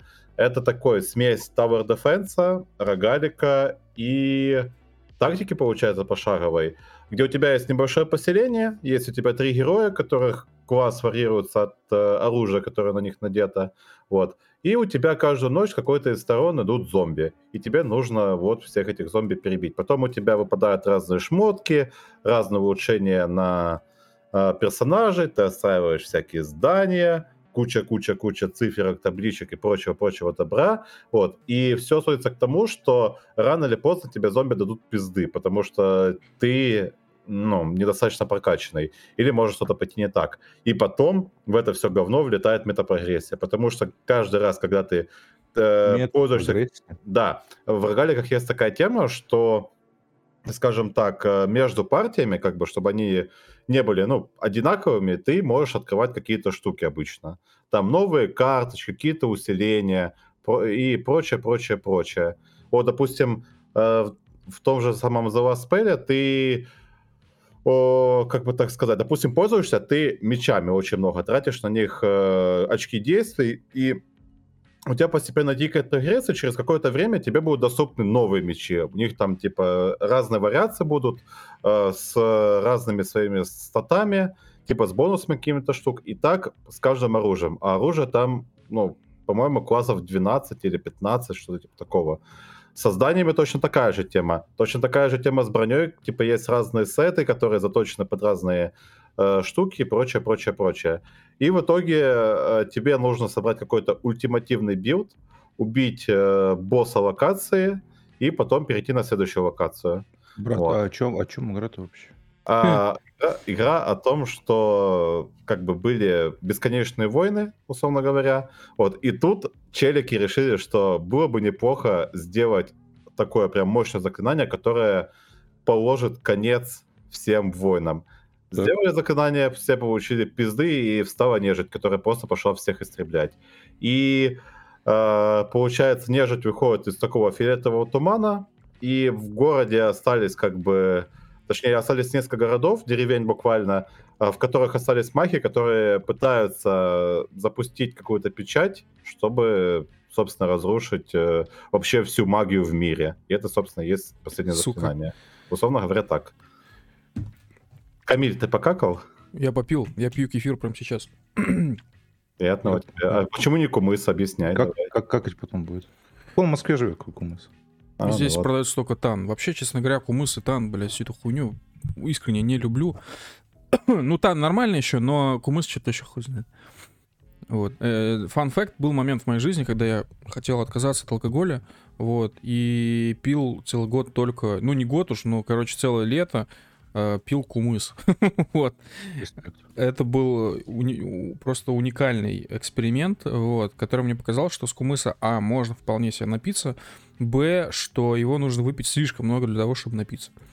Короче, такая себе история, плюс еще кумыс, это история на любителя, он еще взорваться может, блядь, короче, так себе. Вот. Не знаю, мне кажется, в этом прикол. Ну, типа, это, это добавляет очков плюсов кумысу. Потому что ты не просто пьешь, ну, типа, сходил в магазин, купил банку, бутылку и, типа, и пьешь ее. А ты буквально ставишь свое очко, понимаешь, на кон. То есть ты прям не думаешь ни о чем, кроме как о бутылке у себя в этом сумке. Ну, это я понимаю, что это похоже на алкоголиков. Клинические да. алкаши тоже думают только о бутылке у себя в сумке. Но ты думаешь, ты прям бережешь ее, не дай бог потрясти, чтобы она не взорвалась. Там, да. Прям зенит, десница, понимаешь? Не дай бог типа... перегреется там, знаешь, что-нибудь. Да-да-да-да-да-да-да-да. То есть ты бережно-бережно, как с лялечки с ней обращаешься, прочишь домой, там открываешь ее, и просто с первого глотка тебя уносят, уносят тебя в небо просто. В Вальгаллу башкирскую. Ну, плюс-минус так, да. Да. Так, э, продолжаем донаты читать. э, Аннушка отправляет двести рублей, пишет: «Как же я вас люблю!» и много многоточий. Аннушка, как же мы тебя любим! Просто невозможно! Большое спасибо за двести рублей. Главное, масло не разлей, пожалуйста. Аккуратно переходи дорогу. Какое не масло? Лопни кумыс. Какое масло? Ну, Аннушка разлила масло и Берлиозу голову отрезала там. Подожди, подожди, подожди. А какое масло она могла разлить? Почему у нее было жидкое масло, объясни мне? Она слесарь, что ли? Ну, блядь, масло вообще-то бывает жидким подсолнечным. Я в курсе, блядь, но автослесарей на момент сказки не было. Так, я про этот... Э, про... Фу, блядь, приспели на ксенчонису. Про мастера Маргариту. А, пусть. Понял. Олимпиада по литературе. Из Анатшал. Последнее место. Разлил масло, да. Так, ладно. Человек отправляет Йо. сто пятьдесят рублей. Human Flex. Human Flex. Сука. Там human. Человек, большое спасибо за сто пятьдесят рублей. Пишет: лето вам в хату. Пиздец, я заебался ремонт делать. Закончил класть ламинат в коридоре. Долбанные двери надо было м- ставить после пола. Пысы, то есть по скриптам. Москвич — это старый автомобиль или старый житель Москвы? Ну, подумайте, информация. Москвич, естественно, это коренной житель Москвы, да. Ну или просто житель Москвы с московской пропиской. Он может быть старым, может быть новым. Да, да. А по поводу старый автомобиль, блять, москвич девяностых годов, охуенная тема. Почему его не оживили? Это так грустно. Ну да ладно. По поводу ремонта в квартире, слушай, если ты делаешь все сам, это прям пиздец, респект. Потому что я люто уважаю людей, которые делают ремонт сами у себя в квартире. Я понимаю, что, естественно, можно типа просто заплатить рабочим, можно выбрать хороших, можно выбрать хуёвых рабочих, но когда человек делает сам, это прям пиздец. То есть у меня вот несколько есть друзей, которые сами делали. Я знаю, что это такое, и ламинат уложить, и как они там стены равняли, чтобы потом плитку положить или обои поклеить, и чаще всего и то, и другое. Как там двери выбирали, там ставили косяки, вся хуйня. Короче, это вообще очень сложно и очень все равно дорого, даже если сделаешь сам. Так что вообще респект. И спасибо за сто пятьдесят рублей. Так, Компотик отправляет с тридцать рублей. Большое спасибо, Компотик, за тридцать рублей. Пи- Компотик пишет: пью чай. Парадокс. Он пишет: пью чай, люблю маму, уважаю папу, трогаю траву, чешу, срешу за ушком, смотрю «Поздний вечер». Хорошо, многоточие. По кайфу. Прошу тебя уважать папу. И любить маму. Ну, что тут сказать, Компотик, респект, уважуха. Ты прям, походу, словил лютый дзен, респект вообще. Даже немного завидую, на самом деле. Так, Релакс э, отправляет дополнительные сто рублей. Э, пишет: а зачем покупать игры? Прелесть интернета как раз в том, что можно бесплатно получать то, за что в реальной жизни надо платить деньги. Я как хронический анприм пират не понимаю. Релакс, понимаешь, в чем момент? Э, да, с синглплеером действительно так работает. Ты можешь скачать ее с торрента. С мультиплеером работает типа в десять процентов случаев. Чаще всего в взломанных играх мультиплеер не работает, потому что есть проверка подлинности. Вот, а как бы... м- суть игр же не только в развлечении, но в мультиплеерных играх суть еще и в том, что развлечение совместно с кем-то. Ну, допустим, со своими друзьями или с другими игроками. И это тоже очень важный момент. И без... вот честно скажу, положу руку на сердце, мне очень сложно играть в синглплеер, потому что, ну... Я не знаю, может быть, я мазохист просто, но для меня вот эта вот тема, что, типа, удовольствие на одного, она, именно с играми, она такая, ну, то есть я, я не особо привык к этой концепции. Мне вот очень нравятся мультиплееры, вот, поэтому, к сожалению, ту же самую батл... Ну, ты социальный, да. Социо, блядь, я бы сказал. Спасибо, Джо. Вот бы ЕГЭ по психологии. По соцблядству. Последнее место на ЕГЭ по психологии. Олимпиада. Приходишь к психотерапевту, он говорит, ну, я бы сказал, что ты социальный. Ты социаблядь. Скорее всего. Да-да-да. Короче, вот ты сказал, что, да, этот с друзьями развлекаться. Угу. Невозможно. Обычно, короче, все вот эти чуваки, которые говорят, что типа пиратство, да? Угу. Вот. Ну, именно про игры, так-то я не против. Вот. А, они говорят, что, ну, типа, на пиратках есть кастомные серваки. Ну... Так что тебе надо заставить всех своих друзей, которые купили игру, короче, заставить скачать пиратку и переехать на кастомный сервак. Да, да, причем, хамач. Насколько я понимаю, вот поправьте меня, в батле есть кастомные серваки, но я не знаю, есть ли вообще взломанные версии самой батлы, чтобы играть на этих кастомных серваках. Если есть, ну, наверное, это выход, да. Вот, но хз. Я, короче, думаю, что это не со всеми играми просто работает. Тем более, mm-hmm. типа, э, ну, это какая-то, на мой взгляд, совсем тотальная экономия, вот. Почему бы просто не... Ну, у, у большинства же все-таки игра куплена, да? Вот, сейчас уже Россия давно перестала быть вот прям той пиратской страной, какой она была в двухтысячные-две тысячи пятые годы, в девяностые в том числе. Вот, поэтому сейчас действительно тебя чуть ли не общество вынуждает купить что-то, потому что, ну, все купили, и ты купи. Вот в случае с играми это так. То есть те, кто купили, не будут играть на твоих кастомных серваках. Возможно, не знаю, может быть, я сейчас уже лишнего говорю. Вот, но вот мне кажется так. Так, э, релакс, да, большое спасибо еще раз за сто рублей. Э, дальше э, пишет, снова знаете ли вы? Снова с интересным фактом. Э, знаете ли вы, отправляет тридцать три рубля, большое спасибо, знаете ли вы, за тридцать три рубля, и пишет интересный факт. Во сне дельфины закрывают только один глаз. У них всегда работает одно полушарие мозга, отвечающее за то, чтобы они не утонули. Это правда. Охуеть. Вот бы людям такое, такую штуку, чтобы этот, можно было всю ночь сидеть и работать. И сразу же, блядь, сразу же рабочий день пятнадцать часов, блядь, и все. Сиди, кайфуй. Нормально. Так, э, дальше. Корпорат пишет шестьдесят рублей. Ой, пишет, отправляет шестьдесят рублей. Большое спасибо, Корпорат, за шестьдесят рублей. Мы, кстати, за этих, не за корпоратов, а этих Зампрю. Да, как их я, ко- я корпорат. Ты это корпорат. Корпоративная да. крыса. Корпоративная mm. крыса. Как их звали-то, блядь? Бимба? Чумба? Мы чумбы. Бимба у них.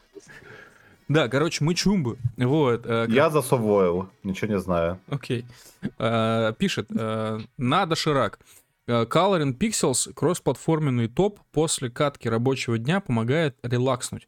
Посоветуйте, пожалуйста, для дома монитор от двадцати четырёх дюймов для работы по удаленке и играм. Вот. Э, слушайте, ну... Блять, сложно сказать, потому что вот у меня монитор двадцать четыре дюйма от Asus. Насколько я знаю, Asus, они не уходили из России, даже если ушли, то только фиктивно, поэтому Asus сейчас, скорее всего, в наличии есть. Давайте я посмотрю на всякий случай. Asus монитор. Да, они есть и двадцать четырёхдюймовые, и двадцать семидюймовые. Короче, на мой взгляд, э, скажем, рецепт успеха — это монитор Asus э, не дешевле, допустим, восемнадцать-двадцать тысяч рублей, где-то так. Вот, скорее всего, в нем все будет нормально. Вот. Если что, дополнительное вводное, у меня монитор не четыре ка, я просто отрицаю четыре ка, у меня просто Full эйч ди и э, ай пи эс сто сорок четыре герца. Э, без, без динамиков, если кому-то это важно. Со своими функциями прекрасно справляются. Единственное, что меня немножко смутили, смутил один нюанс со сборкой, но он не критичный. Просто, короче, ну, короче, в одном месте есть щель. А в остальном, ну, монитор как монитор, все работает, наверное, будет работать много лет. Вот.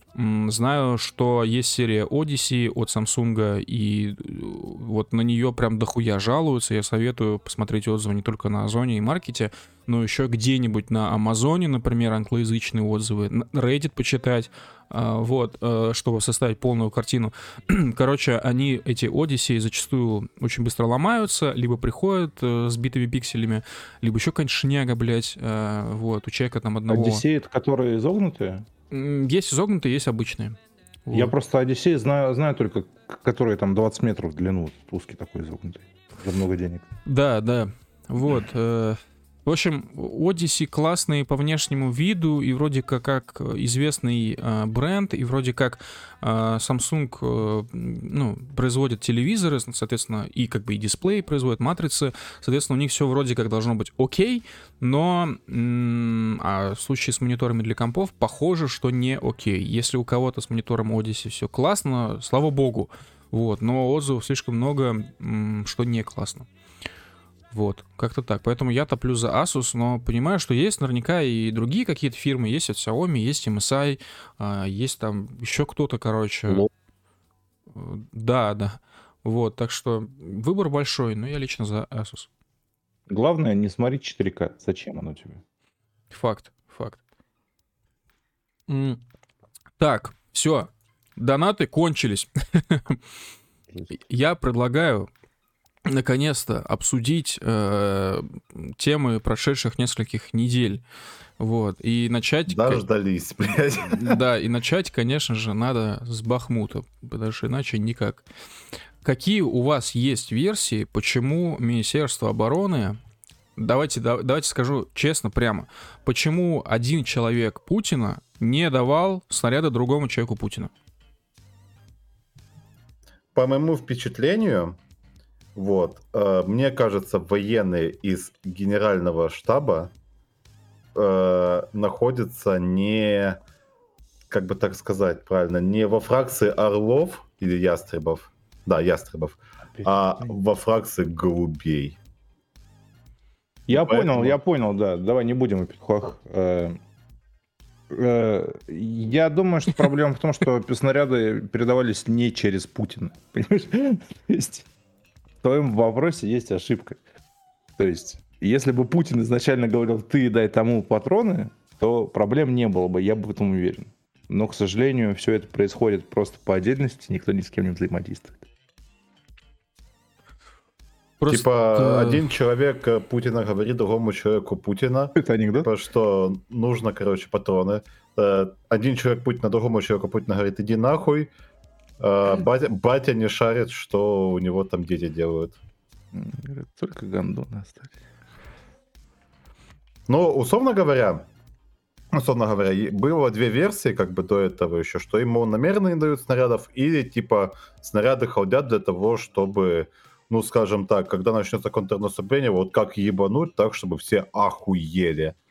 Вот. Вот и... Это все звучит как э, криптозаговор блогеров э, с двумя звездочками, ой, с двумя молниями. Ну, тут э, я тебе так хочу сказать, потому что то же самое...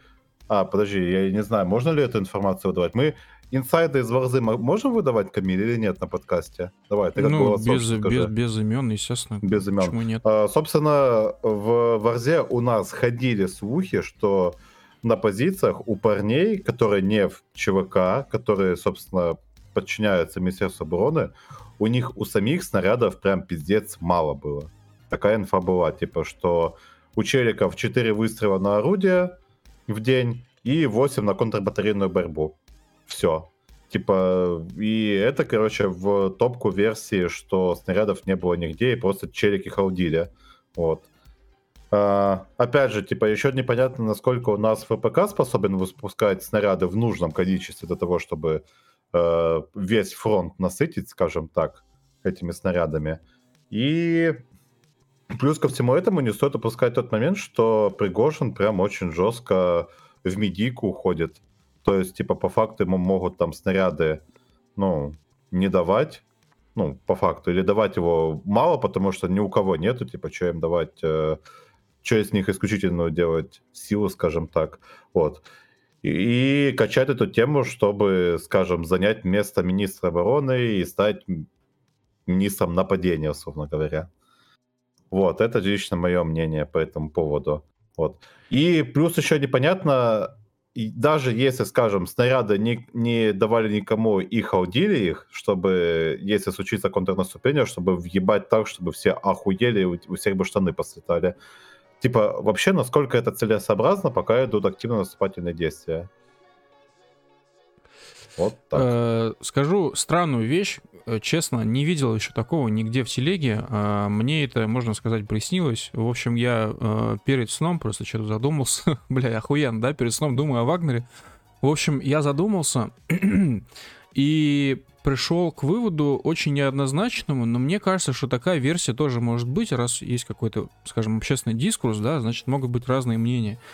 Вот представьте ситуацию, когда значительное количество населения, а у нас значительное количество населения против любой войны, потому что понимает, что есть определенные экономические последствия, определенный опять период нестабильности, и вообще непонятно, что будет дальше со страной, и будет ли страна, и так далее. Так вот, на месте этого населения, коих миллионы и миллионы человек, они, естественно, могут не поддерживать Путина. Вот. Ну, я сейчас не говорю, что типа все поддерживающие СВО поддерживают Путина, если что. Просто говорю, что среди тех, кто не поддерживает СВО, также большинство не поддерживает Путина. Так вот, э, в этой ситуации, насколько возможно, да, что на этой волне может выехать условную, условные солдаты? Ну, в теории мы такое уже видели в истории. То есть это как бы в теории тоже возможно. Так вот, э, в этом режиме мы вот на фоне всей этой ситуации мы видим, что видим публичное топление по факту эм о в СМИ из-за того, что они не дают снаряды Вагнеру. И почему-то мне показалось, подумалось, что а может быть такое, что, ну, как бы, и, и, естественно, и Пригожин, и Шойгу — это люди Путина. Вот. И раз Шойгу так делает, то значит есть какое-то задание. Почему не может такого быть, что Путин фактически топит э, армию, ну, в лице Шойгу, на всякий случай, чтобы, чтобы, ну, чтобы что ни случилось. Чтобы как бы чего не вышло. Ну, тут, знаешь, тут такая тема, что, ну, д- давай по факту, типа, мы вкатываемся в войну против другой страны, и, э, во-первых, у нас она идет прям супер сильно не по плану, мы принимаем какие-то мутные решения, ВПК у нас не готов для того, чтобы поддерживать, так сказать, интенсивность боев в высоком режиме, чтобы постоянно наступать и так далее. Везде кругом пиздеж до такого уровня, что Путину приходится общаться напрямую с воен... военными корреспондентами, блядь. Типа, и при этом, как бы, кто за это все должен отвечать? Типа, человек, которого постоянно рофлят, что у него там, он был там поваром Путина каким-то, и у него ЧВК есть, или чел, который, блядь, возглавляет Министерство нахуй обороны.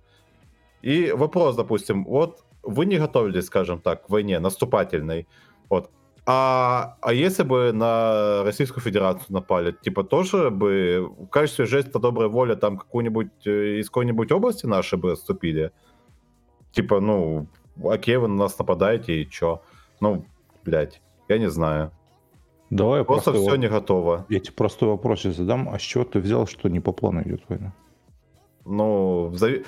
опять же, есть э, Олимпиада по войне. Цели, не озвучу, да, есть Олимпиада по войне, последнее место на, на Олимпиаде по войне. Вот.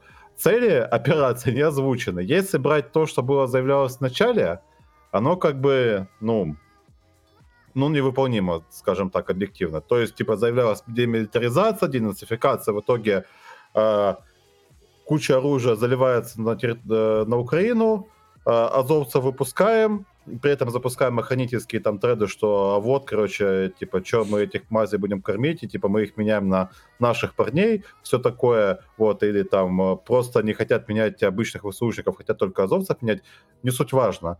А, типа, все равно денацификация, получается, не работает. хохлы получаются прям супер сильно концентрированной нацией, условно говоря, потому что все... Ой, концентрированной, консолидированной. Вот. И, блядь, и как бы не... НАТО не отодвигается от границ. Потом после этого, типа, трансформируется то, что цели СВО — это защита жителей Донбасса, чтобы их не бомбили. Окей, у нас есть ёбаная Авдеевка, держу, которая, типа, держу. находится практически в... Это чуть ли не через забор от Донецка. У нас есть куча э, городов крупных, которые находятся на территории Донбасса, которые мы, собственно, тоже э, должны брать. И самое эффективное подразделение, которое у нас э, занимается наступательными операциями, недополучает э, патронов, припасов и прочего, прочего, прочего добра. Ну, вот. Ты звучишь этом... как человек, который не думает сам, а тупо начитался, блядь, каналов каких-то странных. Блядь. Не, Жестко, не, не. Факту. Ну, давай по фактам, давай. Факты на сто. Почему я не думаю сам? Я не знаю, просто ты мне транслируешь то, то, что по каналам каким-то озвучивается. Типа, а тебе вот надо, чтобы тебе цели, да, озвучивали, блядь? Вот тебе нет, это погибло, нет, вот, нет, вот честно нет, смотри, я тебя... У тебя, вот, у тебя все, все твои аргументы сейчас, блядь, строились на том, что, типа, а мне сказали одно, а потом оказалось другое, потом мне сказали третье, нахуй, а получилось четвертое. Что делать? Мы проигрываем. Ну, так смысл в том, что, типа, окей, какая тогда цель может быть войны? А зачем тебе нахуй? Цель войны в бабках всегда. Кто-то, блядь, где-то хочет получить бабок, а кто-то другой не хочет их давать. Ну мы-то не получаем бабок, если мы не эффективно ведем. С чего ты взял? Ну а с чего мы получаем бабки тогда? Окей. Ты представляешь, блядь, отток капитала из страны насколько уменьшился с начала войны? Ты вообще, блядь, представляешь, вот в уме у тебя есть картинка, насколько это заебись для нашей экономики сейчас? Или нет? Или ты не думал об этом? Это один Потому из параметров положительных. Да, окей, я согласен. Ну, а О, дальше бабки, что? Бабки. Всем выгодно, штатам Стой, выгодно. Нам... Рэй, подожди, по да. минуточку. А, а сколько денег а, не дошло до российской экономики? Я пью, секунду. Выпьем за российскую экономику. Выпьем за российскую экономику. Не дошло куда? Откуда? В, в, в российский бюджет, куда угодно. В Россию коллективно. А, а, хуй знает. Понял. Окей. Ну, то есть у нас по факту у нас, есть... Да, типа, у нас проблема в том, что у нас бабки уходят, понимаешь? Но при этом никто не думает о том, о том как, как они будут приходить. Сейчас цель, блядь, не дать, блядь, убежать всяким пацанам с бабкой. Но при этом успешно... Ну, типа, является... достаточно, достаточно странно думать о том, как зарабатывать во время войны. Ну, так это же твой тег был. Как зарабатывать во время войны. Да. Наш тег там как не, не проебать сейчас во время войны. Чё-то я не понял, подожди. Ты говоришь, Конечно, типа, не понял. Ц- цели, блядь, в бабках. Окей. То есть мы я начинаем говорю, войну для того, для того, чтобы не я, проебать я сказал, бабки. Что причина, я тебе сказал, что причина любой войны всегда заключается в бабках. Так. В том, что кто-то не хочет, чтобы кто-то что-то где-то получил. Так, хорошо. А, то есть Типа, мы просто не ты даем... Ты, ты чего добиваешься за... сейчас, блядь? Я пытаюсь понять, типа, ты мне говоришь, что ты говоришь лозунгами, окей, э, давай объясни ну, свою позицию. Я начал тебе объяснять, ты вот в итоге начал про бабки какие-то говорить. Ты же сам сказал про бабки. Я Бабка с флагом. Я не понимаю. Низок, ебаный брат.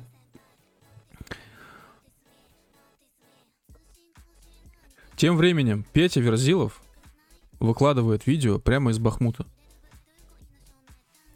Как Че, вам серьезно? Такой? Да. Как вам такой тейк? Не, ну, короче говоря, да, я согласен э, с Рэем в том, что э, действительно движок транслирует довольно плюс-минус усредненную телеграмную позицию. В общем-то, все, что мы читали последние месяцы, вот плюс-минус все это пересказал движок. Вот. Э, и, конечно же, есть какая-то, какая-то, ну, знаете, вот у меня так в голове работает. Если я понимаю, что все как-то кто-то специально слишком запутал, значит, есть какая-то мысля в этом всем, значит, есть какая-то идея. Вот. Я думаю, что действительно есть какая-то идея, но прекрасно понимаю, что эта идея, она не была сформирована на момент двадцать четвёртого февраля, то есть не было какого-то газ-плана, по которому все работало. Естественно, ну, Путин хороший приспособленец, вы про это не забывайте. Вот. Ну, я и... про это и говорю, как бы, что, типа, плана толком не было. Ну, да, с, с этим, ну, ну, вот, ну, бля, тут, короче, понимаешь, и, и ты прав, и, и Рэй прав, на мой взгляд. То есть, ну, понятно, что Путин там хоть чуть-чуть подумал, вот, но при этом, опять же, понятно, что он плох в математике все-таки. Вот, то есть, действительно, эффект для экономики положительный. Он действительно может быть, и о нем действительно думалось э, Путиным, но не так глубоко, да, как, как, бы, как бы могли подумать там сразу несколько экономистов, там, включая, там, условно, Набиуллину. Вот, то есть, как бы просто, блин, классно, что так случилось. Вот типа так, ты знаешь, понимаешь, вот примерно так этот план сработал. Уверенности в нем не было. И та похожая тема наблюдается в других, скажем так, областях, в том числе связанных с СВО. Вот, где-то дали заднюю, вот, где-то не дали заднюю, и пошло все по пизде. Где-то не дали заднюю, и пошло все нормально.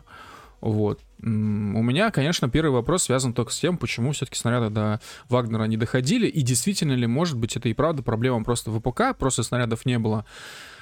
Либо же проблема в чем-то другом. Вот, и если в чем-то другом, то в чем?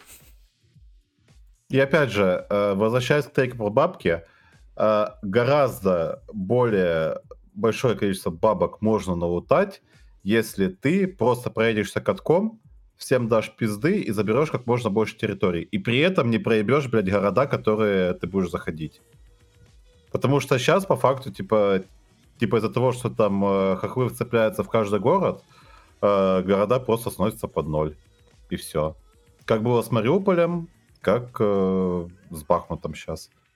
Что да. будет, когда возьмут какой-нибудь крупный областной центр, это, блядь, вообще вопрос такой интересный. Типа Херсон? Нет. Херсон — это очень мелкий областной центр. Ну, давай типа Запорожья, типа Харькова, типа Днепропетровска. Вот такие я бы назвал крупные из перспективных областных центров. Угу. Короче, я да. хочу сказать просто всем пацанам, которые задаются подобными вопросами, что реальная жизнь очень сильно отличается от каток, блядь, в крестах. Я прошу всегда это держать в уме, блядь, что ты не заработаешь максимальное количество бабок в реальной жизни, если тупо утюгом пройдешь по какой-то области или по Почему? какой-то стране. Почему? Потому что ты будешь под санкциями навечно, ты станешь Северной Кореей, ты получишь полный пиздец на этих территориях, которые ты не сможешь подавить, блядь. Потому что даже в Чечне, где половина примерно людей была не за Ичкерию, а за Российскую Федерацию, ну, от, от пример, да, не, не, не все были за Ичкерию, так скажем. Какое-то, ну, типа, скорее меньшинство, я бы сказал.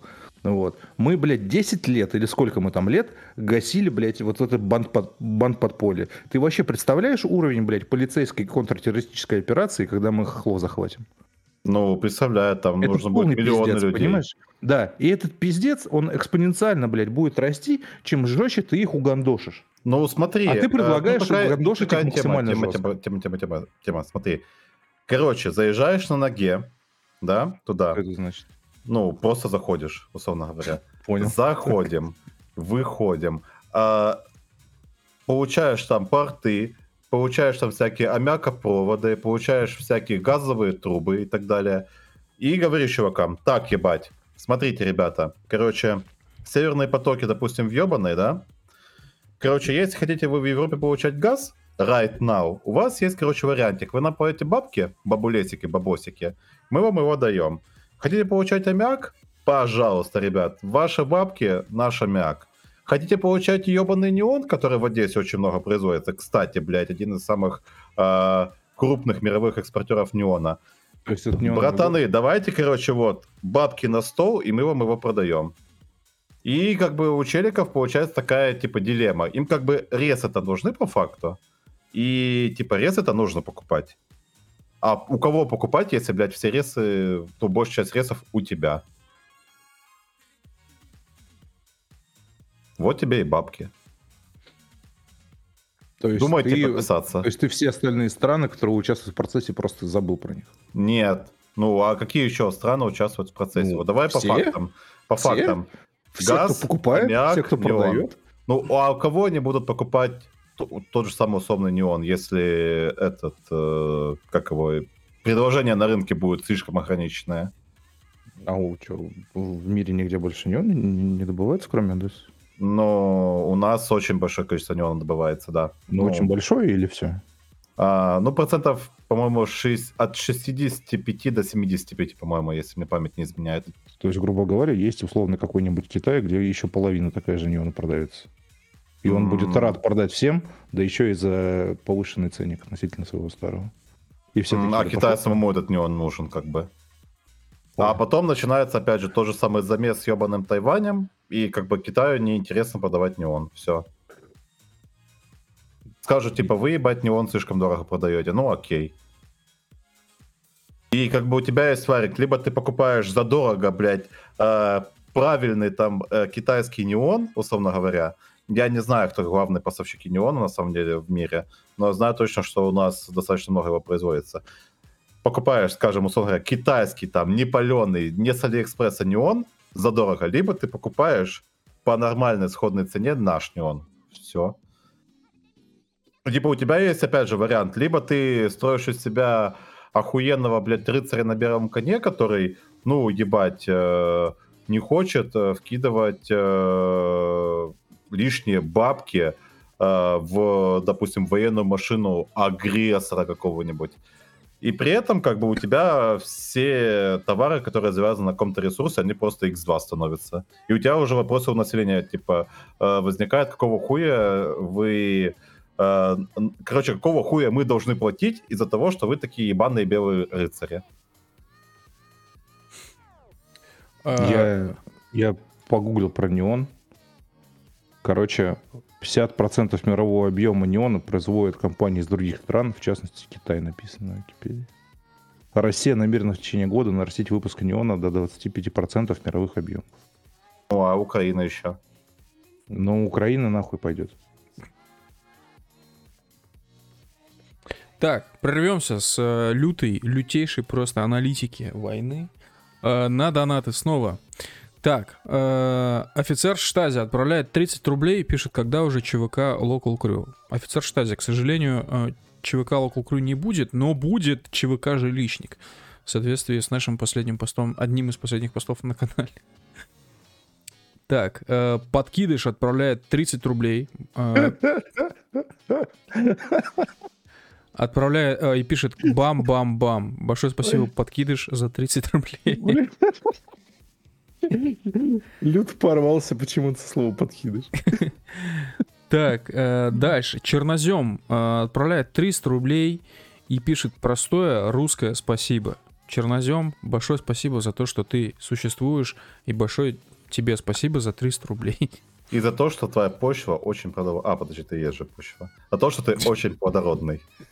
Да, да. Олимпиада по естествознанию, пацаны, в прямом эфире. Русский подкидыш.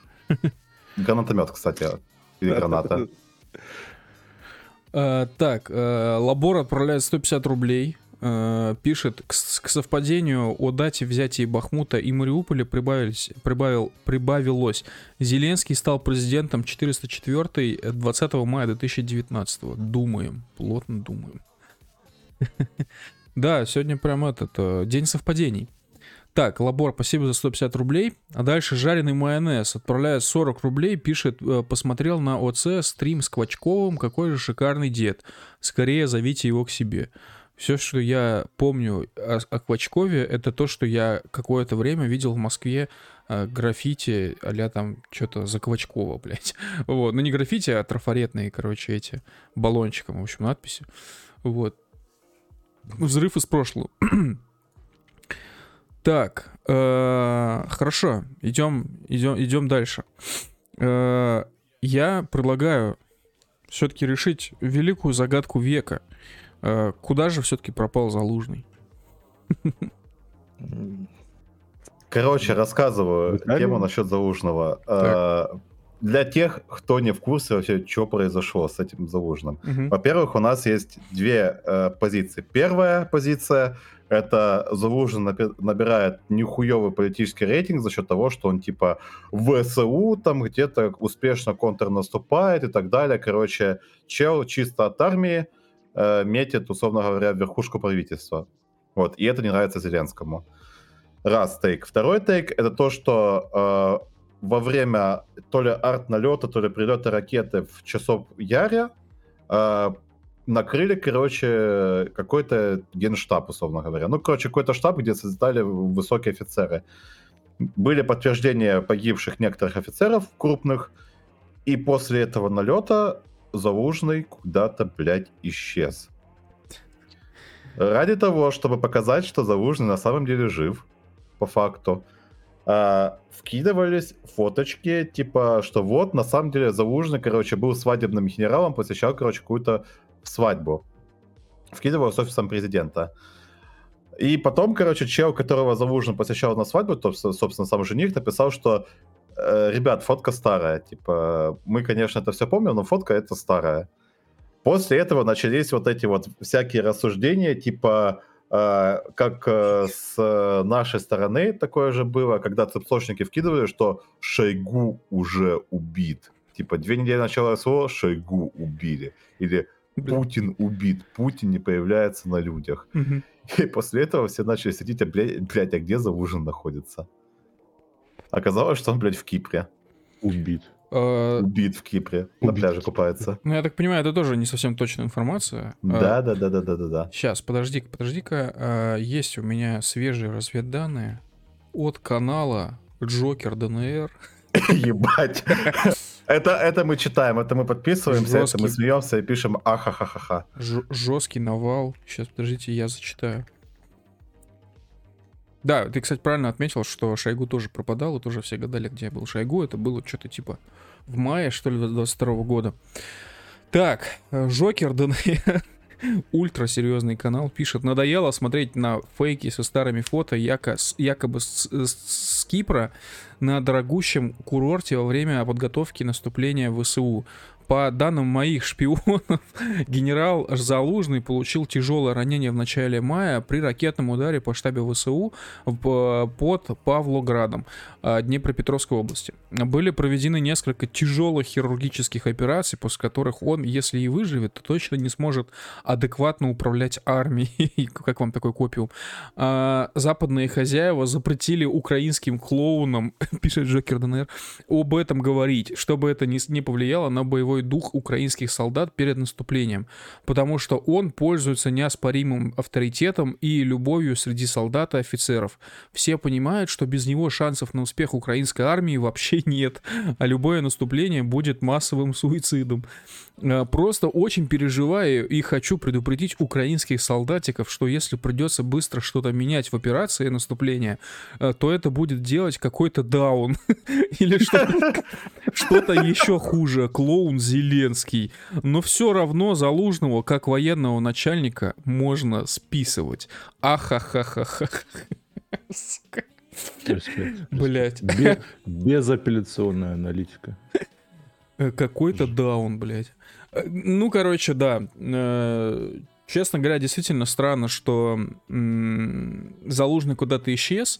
Вот, но мне кажется, что флер от исчезновения Залужного примерно тот же самый, как флер от истории, что э, Вагнеру не дают снаряды. Потому что были версии, что на самом деле снаряды дают, просто типа это вот такую видимость создают, что как бы не дают. Вот, чтобы как бы хохлы думали, что там Вагнер вообще бедствует. Вот. Как было на самом деле загадка. Флёр, как будто это реально какая-то ипсошная операция, что если человек на публике не появляется, то все, он погиб. Вот смотри, я Рэя не видел, сколько уже его не видел? Он погиб. Две недели, да. Я, я не видел Рэя две недели. Рэй погиб. База. Есть. Наконец-то. Сука, ну короче. Меня, кстати, я тоже не видел. Да и меня не видели. Получается, мы все погибли. За меня говорит аудиомодель. Это просто липсинг. Да, мы запис... На самом деле, ребят, мы записали этот выпуск еще до того, как, собственно, мы погибли. До того, как погибли. Да, с подливой, главное. Вот. И, так сказать, так как, типа, сегодня двадцатого мая, мы решили, что Бахмут будет взят как раз в годовщину взятия Мариуполя. И мы просто так сказать, предикнули, как это, предсказали, когда будет он снят, Йо. взят, и потом пошли, короче, обмотали себе... А, это, по-моему, нельзя на ютубе говорить, как способы такие. Чему? Ладно, мы пошли, короче, и погибли. А я про леску хотел, лайфхак движка, как, так, так называемый. Ты пользовался? Пред... Нет. Предикнули. Сука. Йоу. Предикт. Э, да. Олимпиада по английскому языку на ваших глазах, уважаемые. Третье Я место. занимаю последнее место. Три, почетное третье место. Ага. Ну ладно. Раз уж мы э, заговорили о, о у, украинцах, то я предлагаю, естественно, упомянуть про тему э, с тем, что, значит, у рэпера э, Бамберга, блин, забыл, как его зовут. Шок. Шок. Дима Бамберг. Дима Бамберг, да. Дима Бамберг, короче, рэпер Шок. Значит, он проводил концерт, я так понимаю, на Флаконе в Москве. А для тех, кто не в курсе, Флакон — это такое, как бы, бывшая, насколько я понимаю, бывшая промзона, которую м- отреставрировали, восстановили, продали частникам, точнее, в другой технологии. Вот. И э, теперь там, типа, всякие лофты, арт-пространства, рестораны, бары, магазины и так далее, так далее, так далее. И, видимо, там есть какая-то площадка, где можно проводить концерты. Вот. И, соответственно, СМИ пишут, якобы, значит, там был концерт у Димы Бамберга, и якобы, короче, охранникам, охранникам запретили пускать в помещение людей с флагами России. Конечно, даже какая-то... не просто, она не дала самому Бамбергу принести этот флаг. Да, да, он сказал со сцены, что типа я пронес этот флаг тайком, вся хуйня, я готов набить ебало охранникам и вообще всем этим, короче, терпилам и так далее. Вот, за такую самодеятельность. Честно говоря, сложно сказать, что там было на самом деле. Вот реально очень бы хотелось выяснить, что там вот во внутрянке происходит. Я не знаю, мы попробуем, конечно, поспрашивать, но хуй знает, не факт, что что-то получится. Вот, и... Ну, что тут можно сказать? Пиздец, пиздец. Хочется сказать, чтобы, как бы, окей, допустим, челики выражают свою политическую позицию, типа, что мы, короче, типа, против войны, мы там против всего, мы не политическая площадка, но ебать, вы находитесь на территории Российской Федерации, город Москва, адрес такой-то, улица такая-то. И вы нахуй запрещаете проносить на концерт исполнителю флаг государства, в котором вы работаете. Вы охуели? Mm-hmm. И у меня, честно говоря, вопрос еще есть к организаторам, собственно, концерта. Как, как так вообще получилось-то, я не понимаю. Вот. Нет, действительно, вопрос без какого-то подъеба. Ну, как бы эти же моменты все обговариваются, правильно? На концерты Шока априори люди будут приходить с флагами. Это просто вот как бы данность сейчас, в данный момент.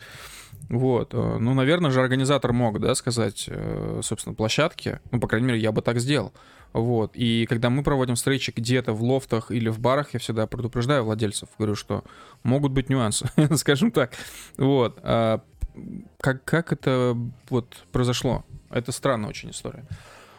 Anyway, конечно, история максимально некрасивая. Э, грустно, что это происходит в России э, в две тысячи двадцать третьем году. И странно, что весь этот нарратив а-ля «Рашка-парашка», м- а вот как там живется в других странах, и нарратив а-ля, не знаю, э, не поддерживать собственную страну, э, настолько, что ненавидеть ее флаг.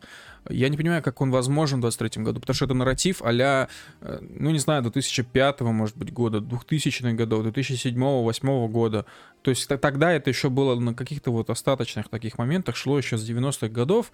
В девяностые годы такую мотивацию, да, наверное, можно было понять, и то там все-таки нарратив был не в отношении, скорее, российского флага, а в отношении советского флага.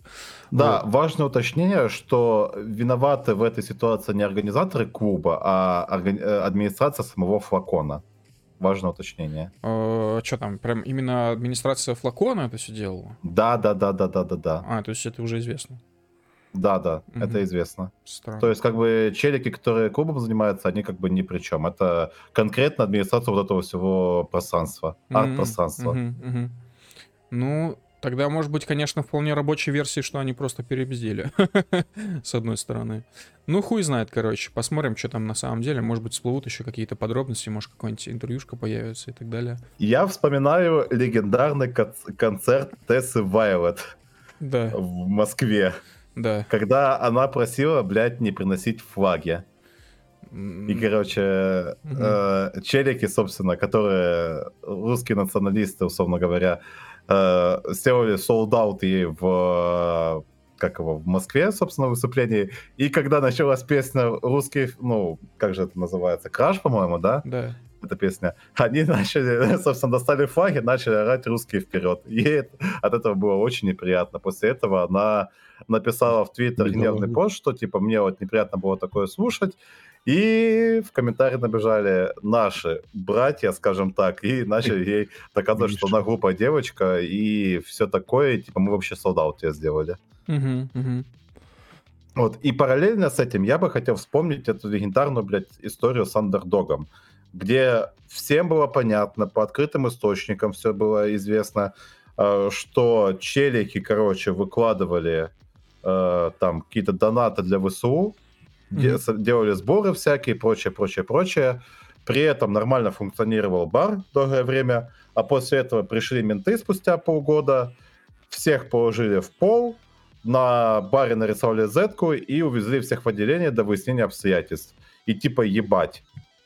А какого хуя посетителя тут? Ну, почему, во-первых, это был этот, как же правильно сказать, почему в первую очередь не вышли на владельцев кафе этого всего? Просто пришли к нему утром в шесть утра, э, ну, буквально через пару-тройку дней, когда вся эта информация была обнародована, что человек собирает донат в ВСУ, пришли ему побазарить, скажем так, с адвокатами, со всей хуйней, со скинами реально заверенными, типа, братан, вот, ты нарушил этот закон, отвечай перед законом. Нет, блядь, нам нужно клоунаду устраивать. Вот не хотелось бы, чтобы с флаконом точно такая же ситуация была.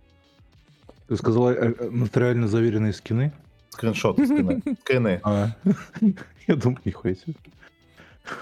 Да, хочу также добавить, что Underdog продолжает работать на Яндекс.Картах. Он помечен как хорошее место. Такую, такой бейдж получают далеко не все места, не все заведения. Вот. А, отзывы исключительно положительные. Вот. К слову, кстати, хочу также поделиться тайным знанием, которое, возможно, не всем известно. А, короче, если кто-то пытается накручивать отзывы каким-то организациям, а, в данном случае Underdog'у вполне наверняка пытались писать гневные отзывы, вся хуйня, но я вижу, что это не попало просто-напросто ну, на... на прод. Вот, так вот, кто пытается этим заниматься, на самом деле, если вы вот прям задались целью это сделать, то, а, вам желательно иметь аккаунт, у которого уже есть отзывы, и желательно как можно больше, это первое. Второе, желательно, чтобы вы находились э, в том городе, где находится организация, вот, это важный очень момент. Если вы находитесь в другом городе и очень хотите засрать тот же самый Underdog, например, то, ну, вам как минимум нужна будет московская прокся, погуглите, что это такое. Вот, третье, естественно, никаких матов, ничего такого, то есть, ну, делайте вид, что, типа, вы пишете отзыв на предприятие нормальным языком, вот, ну, понятно, там, если хотите поставить оценку один, то пишите нормальным языком и оценка один, и вся такая хуйня, потому что Яндекс и Google и вообще в целом любые, там, не знаю, социальные сети те же самые, они очень активно борются с накрутками всяких отзывов, оценок и так далее, и чем более органично все это выглядит, тем больше шанс, что все это пройдет. Модерацию в смысле. Вот такая история. Поэтому, если вдруг кто-то задастся таким вопросом, как это сделать, вот, пожалуйста, вам ответ. Можете потом этим делиться, не знаю, с друзьями. Вот. Так. Хорошо. Еще, еще остались донаты. Дополнительно сейчас пролетели. Серега бомбит нас вам про вопросами. Прям вот люто бомбит. Он уже задавал этот вопрос. Сейчас пишет снова. Отправляет триста рублей. И потом следом еще триста восемьдесят три рубля. И пишет. Ребята, привет из Белгорода. Как попасть в крю? Ну, короче, все, весь тот же самый текст. Серега, мы уже на самом деле тебе отвечали в самом начале стрима. Вот, и тогда мы сказали, что нет какого-то секретного рецепта, по которому можно попасть в Local Crew. Нужно участвовать в лотерее карты русского, и только там ты найдешь ответы на свой счастье. Вопрос. Вот, что? Счастье. Да, только там ты найдешь счастье. Все, все, да. Все так. Знаете ли вы, отправляет дополнительные тридцать три рубля и пишет интересный факт. Верблюжье молоко не сворачивается. Бэм. Этого я не знал. Мне мы вообще все, большую часть того, что он написал, мы не знали. Но м- мне интересно, что происходит с молоком после того, как оно, типа, что, что с ним происходит? Как? Оно просто становится кислым и начинает вонять или как? Оно становится творогом. Вообще, а... А, не сворачивается, все, я понял, это я неправильно сначала. Угу. Верблюжий сыр, он как бы не из молока делается. А, ужас. Верблюжий сыр? Такого нет. Я не хочу Движ... дальше продолжать эту мерзкую Движ... шутку. Движок пошутил. Да. Так, что я еще хотел, собственно, спросить. Блять, у меня из головы вылетело. Да, зерновая сделка, ребят. Нахуй она есть. Опять бабки, Рэй, твой выход. Да. Доклад окончен. Какие бабки? Я не участвую, к сожалению, в этих договорниках. Если бы я участвовал в них, то больше бы тебе сказал. Два факта зерновой сделки. Первое. Типа, изначально было заявлено, что... Типа, короче, Украина разблокирует аммиакопровод за зерновую сделку. И типа на этих условиях мы ее будем продлевать. Мы ее продлили, Украина говорит, что? А ебать, разблокируйте нам Николаев еще. Мы хотим порты из Николаева тоже, короче, доставлять оттуда сюда. Mm-hmm. И аммиакопровод мы вам, короче, не разблокируем. Идите нахуй. Mm-hmm. Все, что нужно от зерновой сделки, собственно.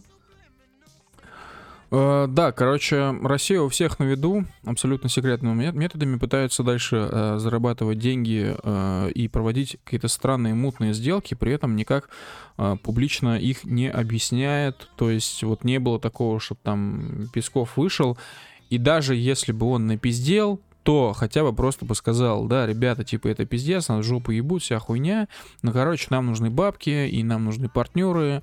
Вот это все, типа, не бомбите лишний раз. Мы понимаем, что, типа, такой ситуации это выглядит странно и кринжово, но других способов нету. Вот. Не понимаю, в чем проблема, почему нельзя так выйти к людям, что такого. Это же, наоборот, сыграет только на руку в плане рейтинга того же самого.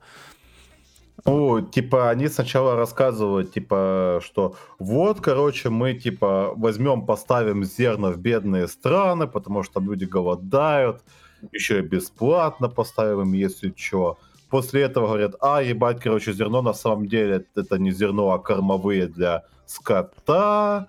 И типа оно идет в основном в богатые страны. Вот, посмотрите распечаточки, вот мы все сделали. Опять Гоев наебывают, опять еще какая-то негры голодают. Вот это вот вся пиздова. Потом вот нам, короче, надо зарабатывать бабки. Типа мы там получаем преференции, а в итоге получаем джекпот. Но на самом деле хуй в рот.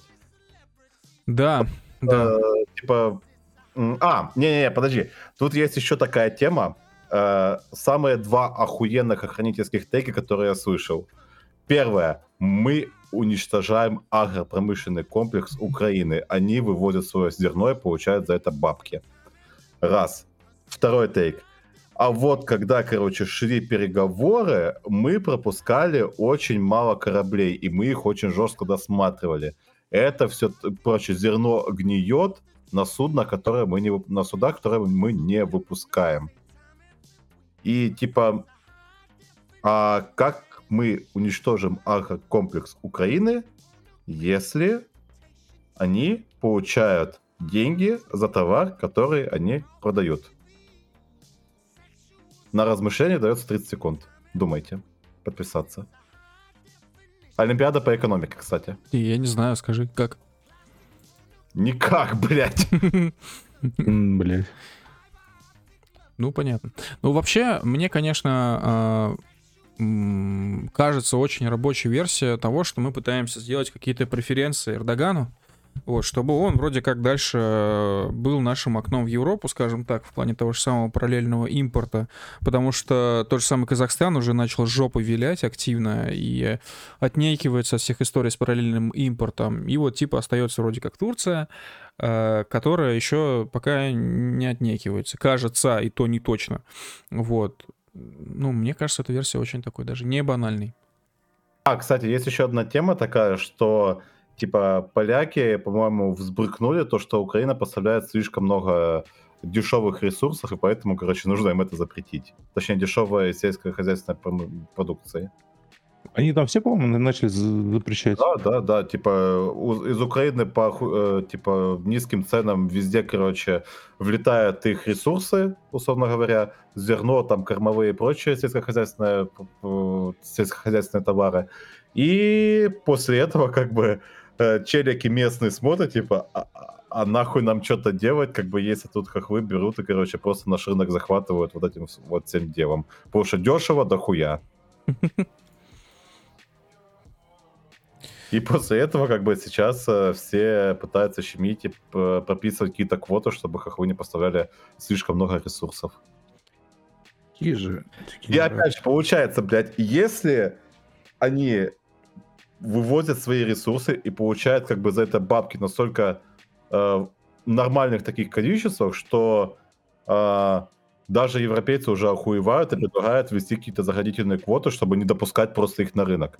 Вопрос, как это, блядь, убьет агропромышленный комплекс? У тебя есть буквально челики, которые экспортируют, блядь, кучу нахуй товаров. И получают за это бабки. Тупо за счет того, что они огромное количество товаров сбывают и задешево. Ну и при этом, как бы, ломают нахуй э, весь э, сельскохозяйственный сектор в Европе. Думайте, блин. Да, да. Мне вообще, честно, интересно. Я помню, в самом начале СВО я вот говорил, думал так, что если Украину возьмут под полный контроль, ну, типа, поставят там какое-то условно-марионеточное правительство, то это по факту будет самым удобным рынком сбыта и, ну, короче, для параллельного импорта. Вот, по факту. Но вот сейчас я уж так задумываюсь. А правда ли это будет так работать? Типа, не попадет ли в таком случае Украина под санкции, а попадет, скорее всего. Вот. Да, и как это может а, быть на самом деле? Ну, как оказалось, европейцы не такие тупые, вот, к сожалению. Вот такая, такая, короче, история. А еще мы сейчас, короче, начали активно копать тему а, вот с этим параллельным импортом, как, в принципе, доставлять товары в Россию а, обходными окольными путями. И узнали, что, оказывается, у Почты России очень много дочерних а, компаний в Европе, которые типа, ну, либо дочерние компании, либо партнерские компании, вот, которые а, возят либо по земле, либо, ну, опять же, там, в объезд некоторых направлений, либо а, самолетами, и в части случаев эти товары либо подпадают под санкционный список, в части случаев, видимо, не подпадают. Как это все реализовано до конца, нам не совсем понятно. Плюс еще есть такая тема, что, оказывается, фюзеляжи, ну, не эти грузовые отсеки гражданских самолетов, они зачастую могут также использоваться для транспортировки грузов, например, почты. То есть одновременно с вашими чемоданами там может лежать, могут лежать и почтовые еще отправления. Вот, самолет так может тащить типа до там нескольких, насколько я знаю, тонн. Вот. И, короче, получается теоретически, что в принципе, если вы подкупили таможню, и если у вас есть свои авиалинии, например, какая-нибудь частная типа авиакомпания, теоретически это можно использовать как охуевшую лазейку для параллельного импорта. Вы так можете возить столько товаров в Россию, что пиздец. Пока на это не обратят внимания, не заинтересуются. Но, опять же, не факт, что если этим заинтересуются, то вам все забанят. Вот, потому что, ну, не будешь же ты запрещать, типа, всему вот такому, как бы, ну, запрещать к перевозку почтовых всяких историй на гражданских самолетах. Вот. Короче, интересная тема, и мы хотим ее докопать, короче, до конца, чтобы вообще разобраться. Но, к сожалению, санкционные списки — это, конечно, вообще пиздец. Вот, я уже, ну, несколько выпусков назад рассказывал, как я буквально, типа... кусочек неопрена я не могу провести, типа, почты из Америки в Россию, потому что неопреновые всякие вещи, они находятся в санкционных списках, блядь, это пиздец. Это до маразм просто доходит. Вот. А знаете, куда еще будут самолеты летать с вашей почты? В Грузию, блядь. Потому что у нас есть авиасообщение с Грузией. Президент ну... против, но пошла на нахуй. Я, кстати, не понял, а в чем проблема-то, грузин? Типа, что такого, что мы открыли для, ну, сделали для них без виз? И что такого, что снова восстановилось авиасообщение? Че плохого? Я объясняю. Грузия — это парламентская республика. Да. Есть парламент, который, типа... Ну, я бы не сказал, что он пророссийский. Типа, я не люблю вообще этот термин. Он э, просто, короче, за то, чтобы было выгодно, блядь. Типа, выгодно Грузии, условно говоря. Угу. И есть, короче, президент, которая как бы по факту летает, блядь, по Вашингтонам, по, блядь, Европам и так далее. Ну, короче, прямо супер-марионеточный президент. Вот. И, короче, она в жесткой оппозиции парламенту, но при этом она сделать нихуя не может, потому что в Грузии главное — это парламент. Ну хорошо, но тейки этого президента в чем? В чем минус-то для ее страны? Я так и не допер. Ну, в том, что это, блядь, не вписывается в нашу, в ее повесточку, и э, ее э, хозяева, это неправильно будет сказать, э, хозяева, ее хозяева недовольны тем, что, короче, ослабляются гайки. Типа, это не европейский путь, что вы вводите закон об иноагентах. При этом, блядь, в каждой стране Европы и в США в том числе есть ебаный закон о иноагентах. Здорово, блядь. А, это не слишком по-европейски, что вы разрешаете а, самолетам летать на территорию вашей страны. Ну, блядь. А где Грузия, нахуй, находится? И где Европа? И вообще, если, нахуй, хоть одна, блядь, э, один миллиметр границы грузинской, которая э, соприкасается со странами Евросоюза. Нет? Ну, нет. Да. Ну, ебать. Вот и все. Типа, получается, как бы э, челики на парламенте думают, что им выгодно, и решают вопросики, скажем так, по-своему. А вот эта пизда, которая за внешнее влияние, она как бы лутает бабки США и выебывается. Просто блогер-инфлюенсер. Дайте то, есть, то есть грузинский парламент решает? Ну да. Ну типа заебись. Да, удивительно на самом деле, что Грузия дошла до, до этого, что они себе устроили парламентскую республику. Вот. На мой взгляд, это, это довольно рабочая схема для всех стран СНГ, и в том числе, возможно, даже для России, вот, просто потому что э, может решать большинство голосов, и такую типа штуку очень сложно под себя поджать. Вот, и я порвался просто с самого того факта, что, типа, президента тупо осадили, сказали, условно говоря, пошел нахуй. Вот, есть, ну, типа, коллективное мнение о том, что ты не прав. Вот, и, ну, на мой взгляд, это, конечно, круто. И что самое интересное, момент еще такой. Постоянно в фоновом режиме в обществе ходят сейчас разговоры о новой частичной мобилизации. Вот, помните, я в прошлом выпуске говорил, что Россия, государство вообще совершенно непоследовательное. Ну, да. Кажется, это один из всех самых случаев. И можно ли говорить, что когда Россия открывает, значит, перелеты в Грузию, прямые, там вся хуйня, можно ли говорить, что это добрый знак того, что скоро будет снова новая частичная мобилизация? Нет, да. нет, нет, нет. Да, тебе дают шанс. Да, просто это, типа, звучит абсолютно нелогично, типа, йоу, нахуя позволять своим гражданам снова улетать, да? Ну, типа, так бы думал человек РФ. Вот, но мне кажется, наоборот, это как раз-таки из-за непоследовательности государства так и работает. Так, бля, подожди, у нас авиасообщение с Казахстаном есть? Есть. Ну, блядь, его же, когда объявляли мобилизацию, его же не закрывали?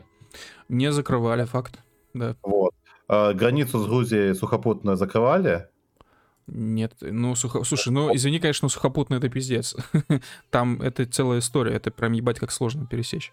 Ну, смотри, просто ставишь людей, которые тебя заебывают на таможне постоянно, и челики просто натурально сгнивают на границе еще сильнее, чем на Верхнем Ларсе, и все, и пиздец.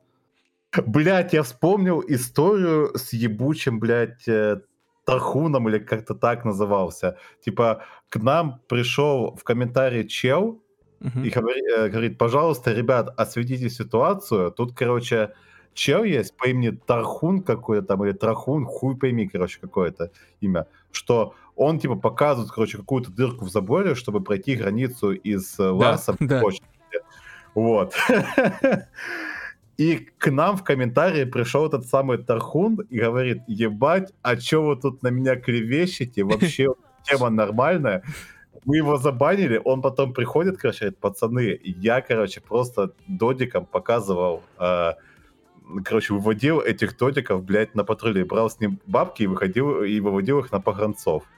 Движок, мне кажется, тебя затроллили, нет? Типа, мы же его забанили потом. Ну, по, по ошибке совершенно забанили, типа, ну, подумали, что там... Короче, там что-то подумали, случайно забанили. Это не, не было никакого грузина, который показывал дырку в заборе, короче, блядь. Был этот грузин. Блядь, хорошо, но... Не спорь, либо хорошо, либо никак. Вот не спорь. блядь, короче, не было никакого тархуна, который по-серьезно писал. Я сейчас его найду, подожди, подожди. Был ли грузин? Я помню, о каком аккаунте ты говоришь. Я просто говорю о том, что это рофл все был, блядь. Блядь. Дышка жестко забасили вообще. А не рофл это был. О, у меня почему-то сохранена этот пост про бригаду Эдельвейс. Наверное, я ее откладывал на... Движок порочен. Ну да. Так, еще два доната пролетело. Первый от Ирата Пирата. Он отправляет триста рублей и пишет: здорово, пацаны. Здорово, Ират. Здорово. И, Здорово. Втор... и второй донат снова от Сереги. В этот раз он отправляет тысяча четыре рубля. Ну, прям нихуя себе.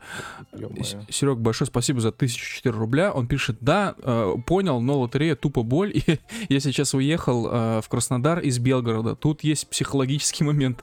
С декабря в городе. Хотел через Крю найти социальные связи. Серега, понимаешь, как это есть фраза: терпи, казак, атаманом будешь. Понимаешь, ты сейчас... проходишь огонь и воду буквально. Сейчас казак. Да, короче, ты сейчас проходишь огонь и воду. Этот этап очень важно пересечь в жизни каждого мужчины. Вот. Как-то так. Поэтому ты обязательно пройдешь этот этап, я в это верю, и все будет хорошо. Вот. Такие дела. Ну что, движок, нашел грузина-то, блядь? Нет, не нашел, он у меня удалился. Может, его не было. Может быть. Может быть. Что же нам об этом может говорить, что его не было? Сиоп. Сиоп движка. Да, в натуре движка. У меня есть только пометка упом... э, от девятого марта упомянуть Тархуна на позднем вечере.